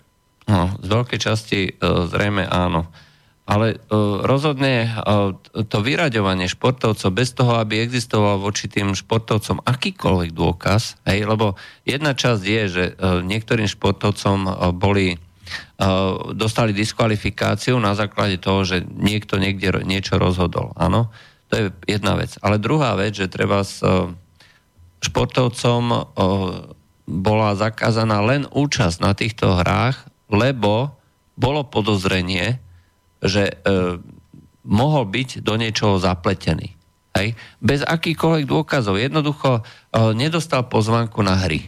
Hej? E, bol kvalifikovaný, aj bol to treba nejaký majster sveta alebo niečo podobné, ale jednoducho bol Rus, hej? E, bol niekde v tých 17, 17 e, kritériách, alebo nejaká skúmavka bola poškriabaná, a tým pádom vlastne e, bola, e, dostal automatický zákaz na tieto olympijské hry. E,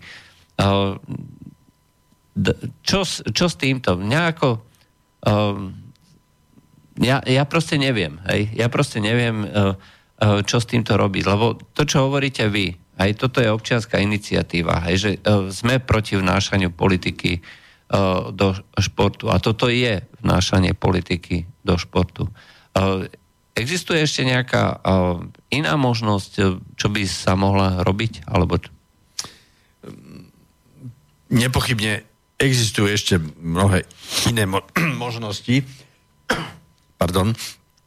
Ale teraz ma žiadna nenapadá. Ale napríklad na tomto verejnom zhromaždení e, bude prečítaný list slovenských olympijských medailistov z minulosti, proti práve takémuto vnášaniu politiky do športu. Možno, že niektorý z nich aj na zhromaždení vystúpi.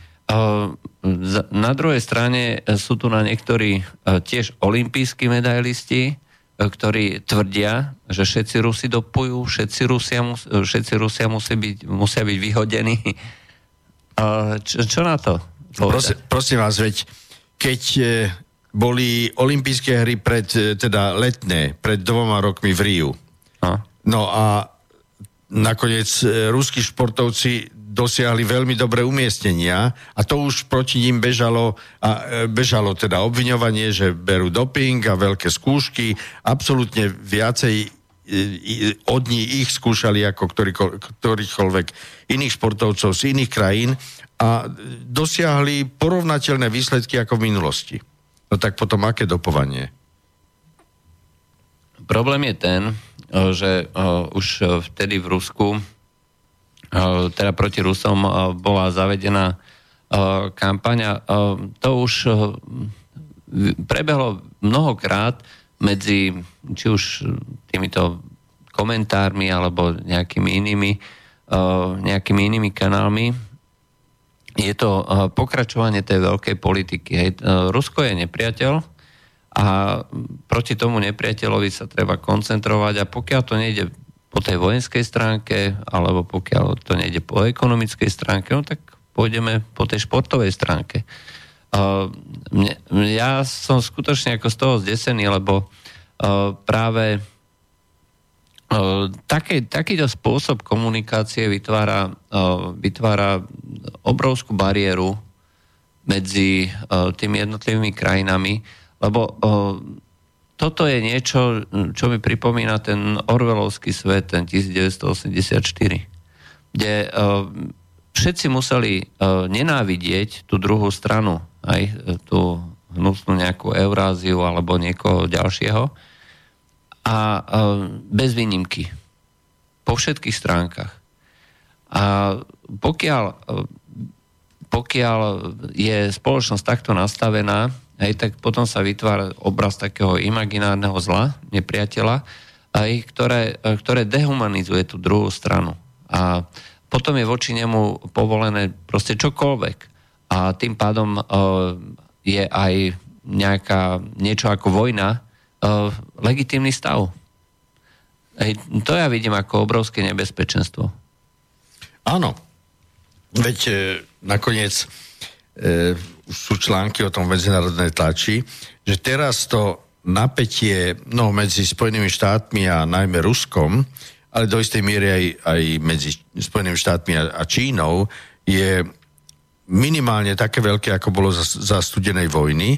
A keďže zbrojná technika sa ďaleko roz, rozšírila, zdokonalila, tak nemožno vylúčiť, ale nemožno vylúčiť. Jednoducho e, existuje nebezpečenstvo, že niekde to nejaký plukovník to z babre a už sa môže začať až priamo až vojna. No, áno. A mm, to, že vlastne e, málo kto si uvedomuje, že my v súčasnosti e, sme v, takej, v, takej, v takom stave a v takej pozícii, e, že voči tej druhej strane, teda hlavne Západ voči, voči Rusku, vedie kroky a vedie operácie, ktoré v minulosti neboli mož- niekedy bežné ani počas vojny. Hej, čiže my vedieme regulárnu vojnu voči Rusku, ktorá sa líši od tej formy, ako to poznáme v minulosti, len tým, že sa nezabíjame. Ale po tých ostatných stránkach, však vieme, že za druhej svetovej vojny, ako nemecké koncerny dodávali Hitlerovi, aj e, pomáhali Hitlerovi, a bolo to normálne. A takisto až po nejakej dobe sa stal z toho nejaký demonizovaný nepriateľ. Ale dovtedy to bol pán Hitler. Áno. Áno. Hej. E, takže e, toto je e, niečo, čo je veľmi, veľmi nebezpečné. Šport mal vždy slúžiť na to, aby robil tie mosty, aby, robil, aby sa cez šport, cez kontakty vytvárala nejaká neutrálna pôda, kde by sa dokázali treba stretnúť aj tie delegácie. Že koniec koncov, ako začal e, čínsko-americký dialog? Áno, pingpongom. Pamätáme si ešte, áno. No, e, presne tak. Hej, čiže e, toto, toto to bolo, bolo, pripomeňme to niektorým poslucháčom, e, to bolo v, v 60 rokoch. V 60 rokoch, lebo potom nasledovala návšteva Kissingera v, v Pekingu, ale v 60 rokoch e, jeden, jeden americký teda stolný tenista e, pozval čínskych stolných tenistov, ktorí boli absolútne špička vo svete, aby si s nimi, aby si s ním zahral, alebo, alebo to bolo opačne. No, opačne. No, tak opačne, dobre, to je jedno. Z tohoto hľadiska je to jedno. A naozaj si zahrali spolu ping-pong, tak potom si zahrali, myslím, aj čínske družstvo, americké družstvo, alebo nie, no, také nejaké už viacej. A to bol taký podnet tomu, aby sa vzťahy medzi e, Spojenými štátmi a Čínou začali rozširovať, že to viedlo až vlastne ku, no, ku pretiahnutiu Číny od Sovietskeho zväzu na stranu Ameriky. A, a to bol, e, to bol na, e, v tej druhej polovici 20. storočia, dá sa povedať, najväčší, najväčšie diplomatické víťazstvo západu, si myslím. Áno. Hej? pretože z toho strategického pohľadu, dlhodobého výhľadu, a to je aj to, čo západní stratégovia kritizujú pri súčasnej politike Ameriky, že to Amerika nikdy nemala dopustiť, že aby sa Rusko zblížilo s Čínou. Že to, je, že to je najväčšia strategická chyba, ktorú spravila vláda Baracka Obamu a pokračuje v nej súčasná vláda Uh, Donalda Trumpa. Jednoducho uh, sú to krajiny, uh, Čína a Rusko nie sú, nie sú spojenci. Je to treba rovno tiež povedať. Sú to, je to pragmatické spojenectvo hej, voči spoločnému nepriateľovi. Ale k tomuto Amerika nikdy nemala, to nemalo podľa Ameriky dôjsť, vždycky to malo byť oddelené, hej. No, lebo ja... Henry Kissinger vyslovil takú zásadu, vtedy pre Spojené štáty, to bolo čiže v 70. rokoch minulého storočia, že Spojené štáty majú mať lepšie vzťahy s inou, no, s veľkou krajinou, Čína, Sovietský zväz, vtedy India, neviem čo ešte všetko. Proste majú mať lepšie vzťahy, ako ktorákoľvek z nich, z týchto krajín má medzi sebou. Čiže No a Spojené štáty na tom naozaj na tom založili svoju politiku a bola to úspešná politika. A teraz sa stáva práve opak. Že Rusko a Čína majú lepšie vzťahy navzájom, ako majú k ním Spojené štáty. No, tak preto, preto e, v tomto momente Amerika začína hľadať intenzívny dialog s Indiou. a tak to už je druhá vec. Áno, ale zatiaľ, zatiaľ sa je to teda nedarí v tej, do tej miery, aby vlastne vytrhla Indiu e, z no, akých takých e, solidných vzťahov ku Číne aj ku Rusku. Mm, tak e, o tom sa poba- môžeme baviť, ale e, tu na, nám napísala Božena. E, chce sa spýtať pána Čarnogórského na voľby súčasného typu. Zo všetkých strán počujeme, choďte voliť, ale je to v súlade s disatorom voliť medzi dvoma zl- zlami? tak sa to totiž väčšinou zvrtne. A hodí sa na to smutný nevtip. Keď ma vyzývajú, aby som išla voliť, lebo mám možnosť sa slobodne rozhodnúť, je to ako by ma vyzývali na samovraždu s tým, že si môžem vybrať, či sa obesím alebo zastrelím, píše Božena.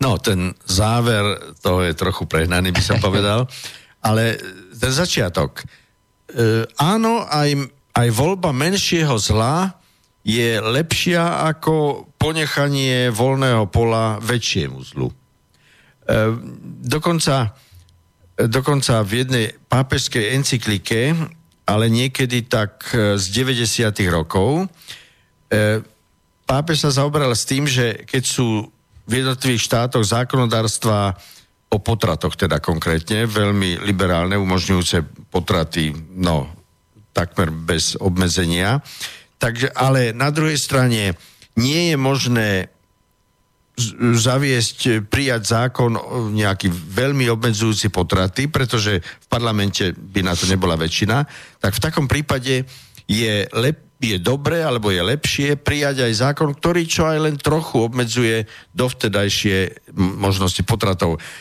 Tým viem, že mnohí poslucháči toto budú brať ako budú považovať opäť za fundamentalistov a podobne.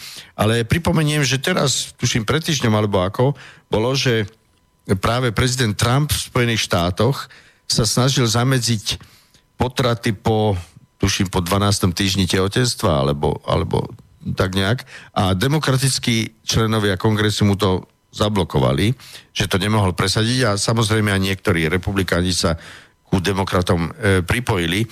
No a to sú drastické fotografie, ktoré v tej súvislosti boli uverejnené o vlastne o podobe e, toho ľudského zárodku po 12. týždni. To už je vlastne e, hotové dieťa.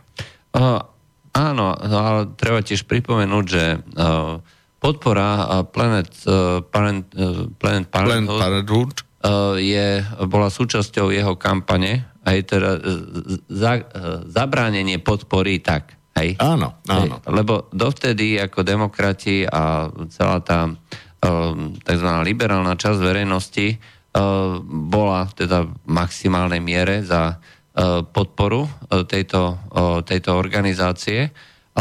Donald Trump vystupoval rázne a zásadne proti tomuto a bola to skutočne jedna z, z dôležitých častí jeho kampane. Takže len plný volebný slúb, aj to nie je nič iné, to nie je nejaký fundamentalizmus. Ľudia ho volili práve kvôli tomu. Dobre, ale vrátim sa ku Čína, Spojené štáty, Rusko prípadne. E, niekedy v 50. rokoch, ešte aj v 60. minulého storočia opäť bol, bol taký termín politologický, že sino-soviet blok, čínsko-sovietský blok. A to bola, to bola hrôza pre Spojené štáty No a teraz práve k tomuto bloku došlo.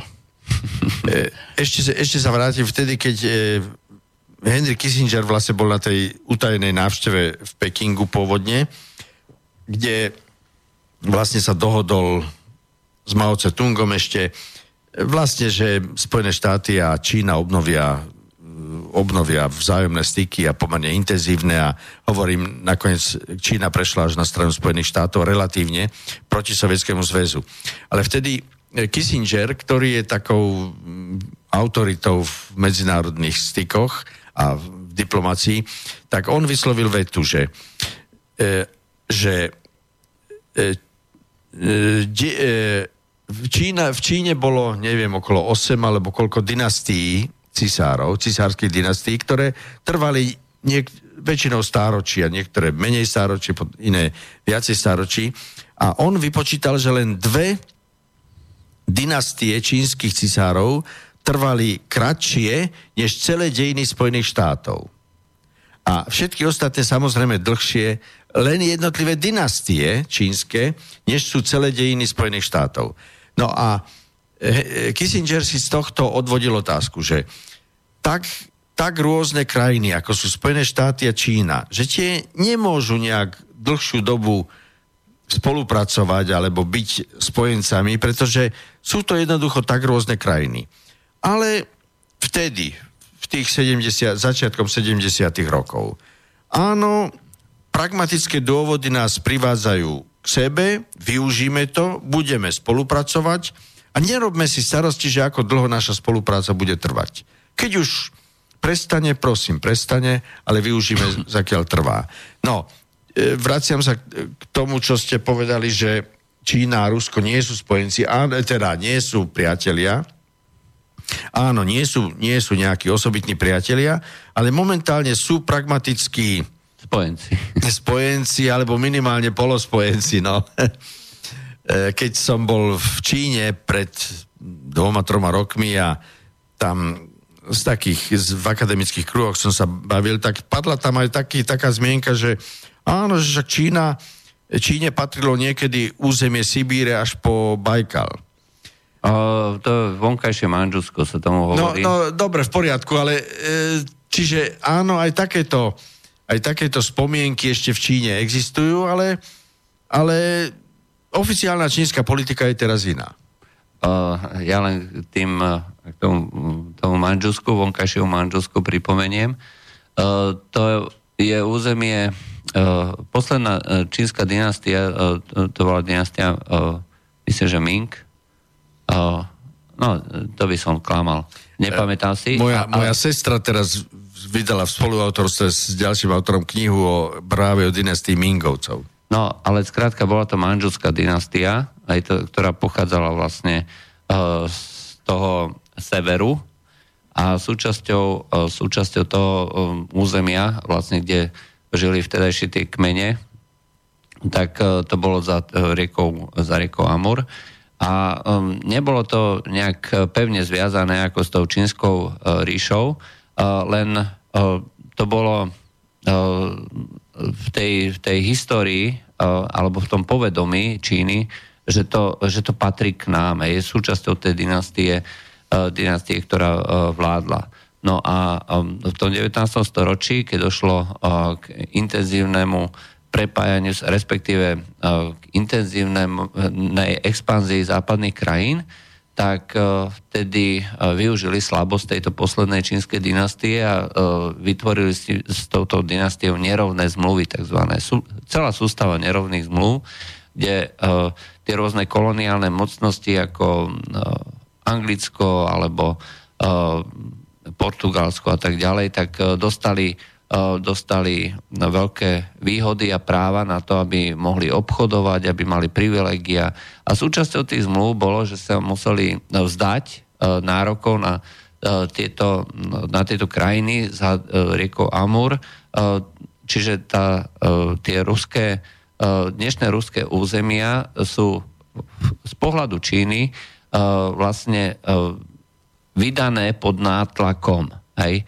A e, treba z e, Hongkong ako taký sa vrátil do Číny e, naspäť po 99 rokov, hoci Anglicko to nikdy neplánovalo, že to niekedy vráti.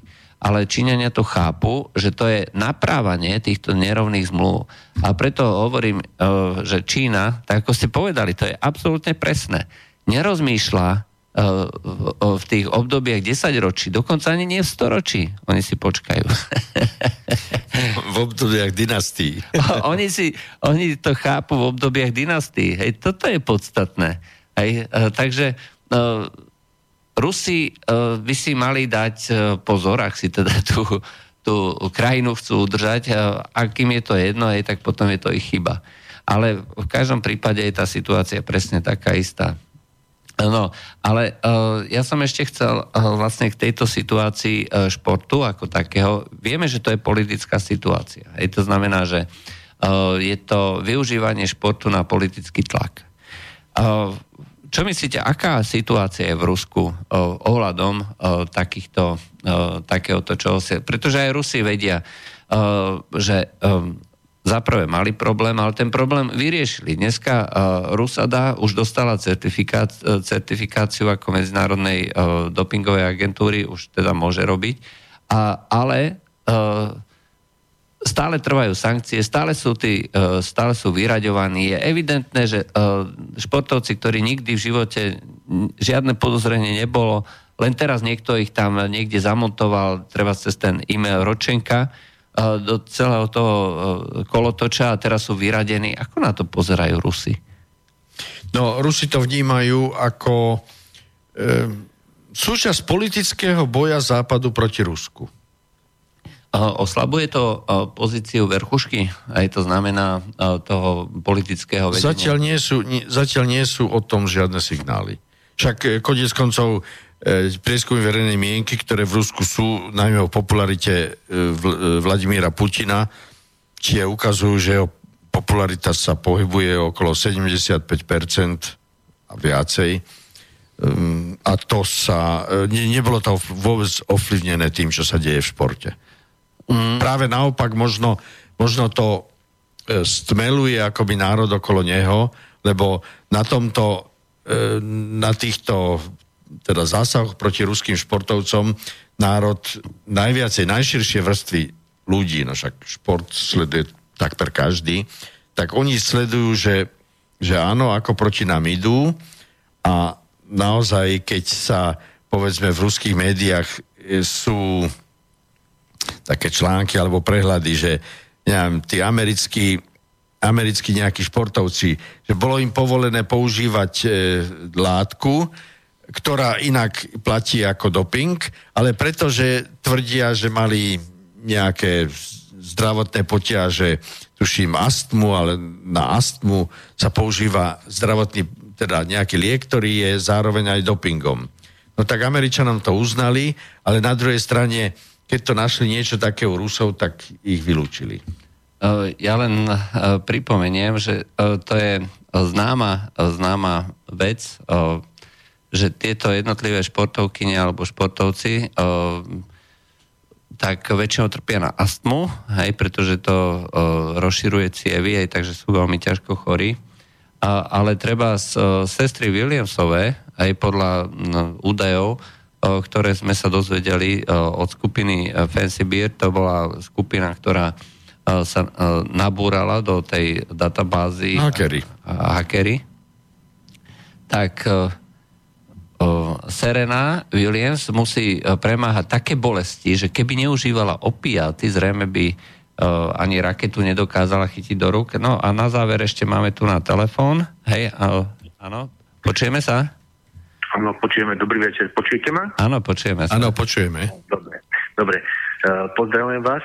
Chcem sa spýtať pána Čarnogurského ako právnika teraz, aké má možnosti Rusko v budúcnosti v tejto situácii, ako môže túto situáciu riešiť. Môže nejaký, na nejaký súd ešte napadnúť postup Medzinárodného olympijského výboru, to by bola prvá otázka, alebo na iných súdoch, hej, nielen z, z, z MOV. A potom, že som zaregistroval, že šikanujú Rusov už v Koreji, že či by mohli Rusov aj diskvalifikovať, keby napríklad nenastúpili ako celé, celé by som povedal, osadenstvo celý zbor, zbornáko na tom uvícacom ceremoniáli, alebo aj nejaké iné, keby napríklad tam, čo už sa prezentovalo, že by tam srbská zastava sa použila v tomto hľadisku, že či náhodou by mohli oni už nejakým spôsobom aj v najbližšom období teda na začiatku Olympiády už diskvalifikovať všetkých tých Rusov.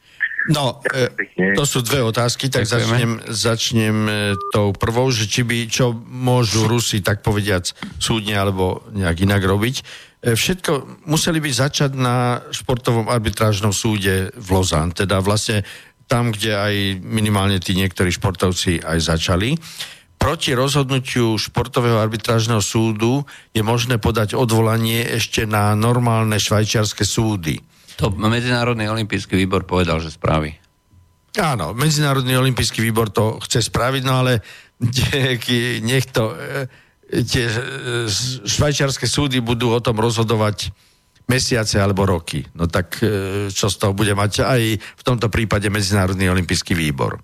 Ale dobre, len odpovedám na vašu otázku, že čo by mohli čo by mohlo Rusko alebo Rusi robiť, proste športový arbitrážny súd a eventuálne potom, keby neboli spokojní, tak na švajčiarske súdy. Či tým niečo dosiahnu prakticky, to pochybujem, skôr sa dá povedať, že asi nie. A pokiaľ ide o tieto následky prípadnej takého vzdoru Rusov. Lebo veď v Rusku súhlasí, že Rusko nemalo súhlasiť s tým, že by, e, že by vôbec nastúpilo na Olympiádu bez svojich vlajok, bez označenia svojej krajiny a podobne a podobne. Ale poprvé, že e, čítal som, nie som v tomto nejaký veľký odborník, ale čítal som, že áno, aj v olympijskej charte je, že v takom prípade by mohli proti Rusku e, vlastne akoby vzniesť nové sankcie, ktoré by sa týkali či budúcej olympiády alebo nejaké iné, no dajme tomu, že budúcej olympiády. To znamená, že dajme tomu, že potom by mohli pravdepodobne e, zakázať Rusku opäť vystupovať pod svojou hlavičkou aj na budúcej olympiáde. Mohlo by to postihnúť potom aj všetky športové zväzy, mohli by ich úplne vylúčiť zo všetkého. Pravdepodobne áno, ale opakujem, že nie som v tomto odborník, lebo tak normálne sa nezaoberám s, tým, s týmto právom, čiže nemám naštudovanú, povedzme, ja neviem, chartu olimpijskú alebo tie vnútorné predpisy, ktoré e, platia v olimpijskom hnutí, ale toto som čítal, že niečo také by bolo možné.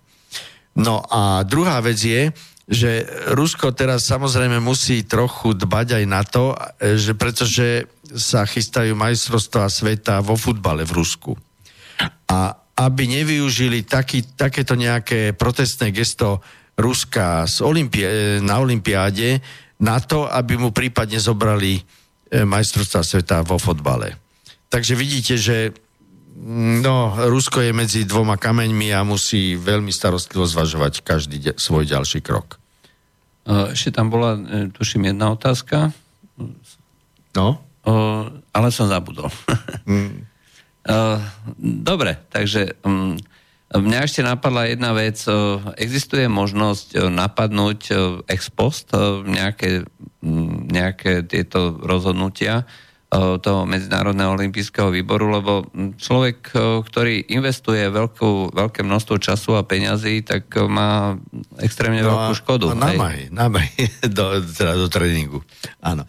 Ale e, takto, že ako som povedal, ten e, športový arbitrážny súd, ale rozhodnutie športového arbitrážneho súdu možno napadnúť len v istej lehote niekoľkých mesiacov od dvo, tak dvoch mesiacov, alebo možno až pol roka. Neišlo o to, ale maximálne pol roka. Neišlo o to, že e, treba e, by niekto napadol na civilnom súde.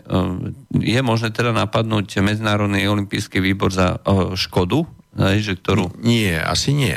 Asi nie. Jedine cez ten športový arbitrážny súd. Áno, hej. áno. Oh, smola. A ten asi zrejme nerozhoduje o majetkových nejakých postihoch a takto. No, nie som si istý, ale skôr asi nie. Posledná otázka, respektíve konštatovanie. Miro nám poslal. Uh, najviac mi je ľúto invalidných športovcov sú na, na celý život znevýhodnení a ešte uh, im zakážu štartovať na Olympiáde. Vezmite si napríklad takého slepého lyžiara, uh, ide za vidiacim vodičom podľa zvuku, usmerňovanie, na čo by takému športovcovi bol doping. A oni vyradia celý ruský tím, aj to znamená hromadne na základe kolektívnej viny. Divím sa, že ostatné paralympijské výpravy to akceptujú, so športom to nemá nič spoločné a je to proti duchu športu. Súhlasím, že so športom to nemá nič spoločné, no ale aj v tomto vidieť, že práve anglosasi sú vlastne zástavníkmi boja proti Rusku, lebo tento paralympijský výbor aj let, pri, na letných olympijských hrách v, v Riu tam vtedy, myslím, tiež paralympíc, ruských paralympícov vylúčili teda úplne, kdežto týchto normálnych hrách nie len individuálne niektorých športovcov. V tom sa prejavuje a zdá aj to, že predsedom Medzinárodného olympijského výboru je Nemec, Bach, a predsedom Paralympijského výboru je Anglosas, buď Angličan alebo Američan. No, a vidno to, že to je zmanipulované, že to je proste politikum a že to nemá so športom absolútne, ale vôbec nič spoločné. Stretneme sa Uh, tento týždeň 10. na Šavku. Ak chce niekto protestovať, po tretej, áno. Uh, srdečne ste vítali. Tak to bolo áno. dnešný medzipriestor. Uh, Jan Čarnogurský. Uh, ďakujem, ďakujem, prajem vám príjemnú dobrú noc. A od mikrofónu Juraj Poláček. Do počutia, dobrú noc, stretneme sa o týždeň. Táto relácia vznikla za podpory dobrovoľných príspevkov našich poslucháčov. Ty, ty sa k ním môžeš pridať. Viac informácií nájdeš na www.slobodnyvysielac.sk Ďakujeme.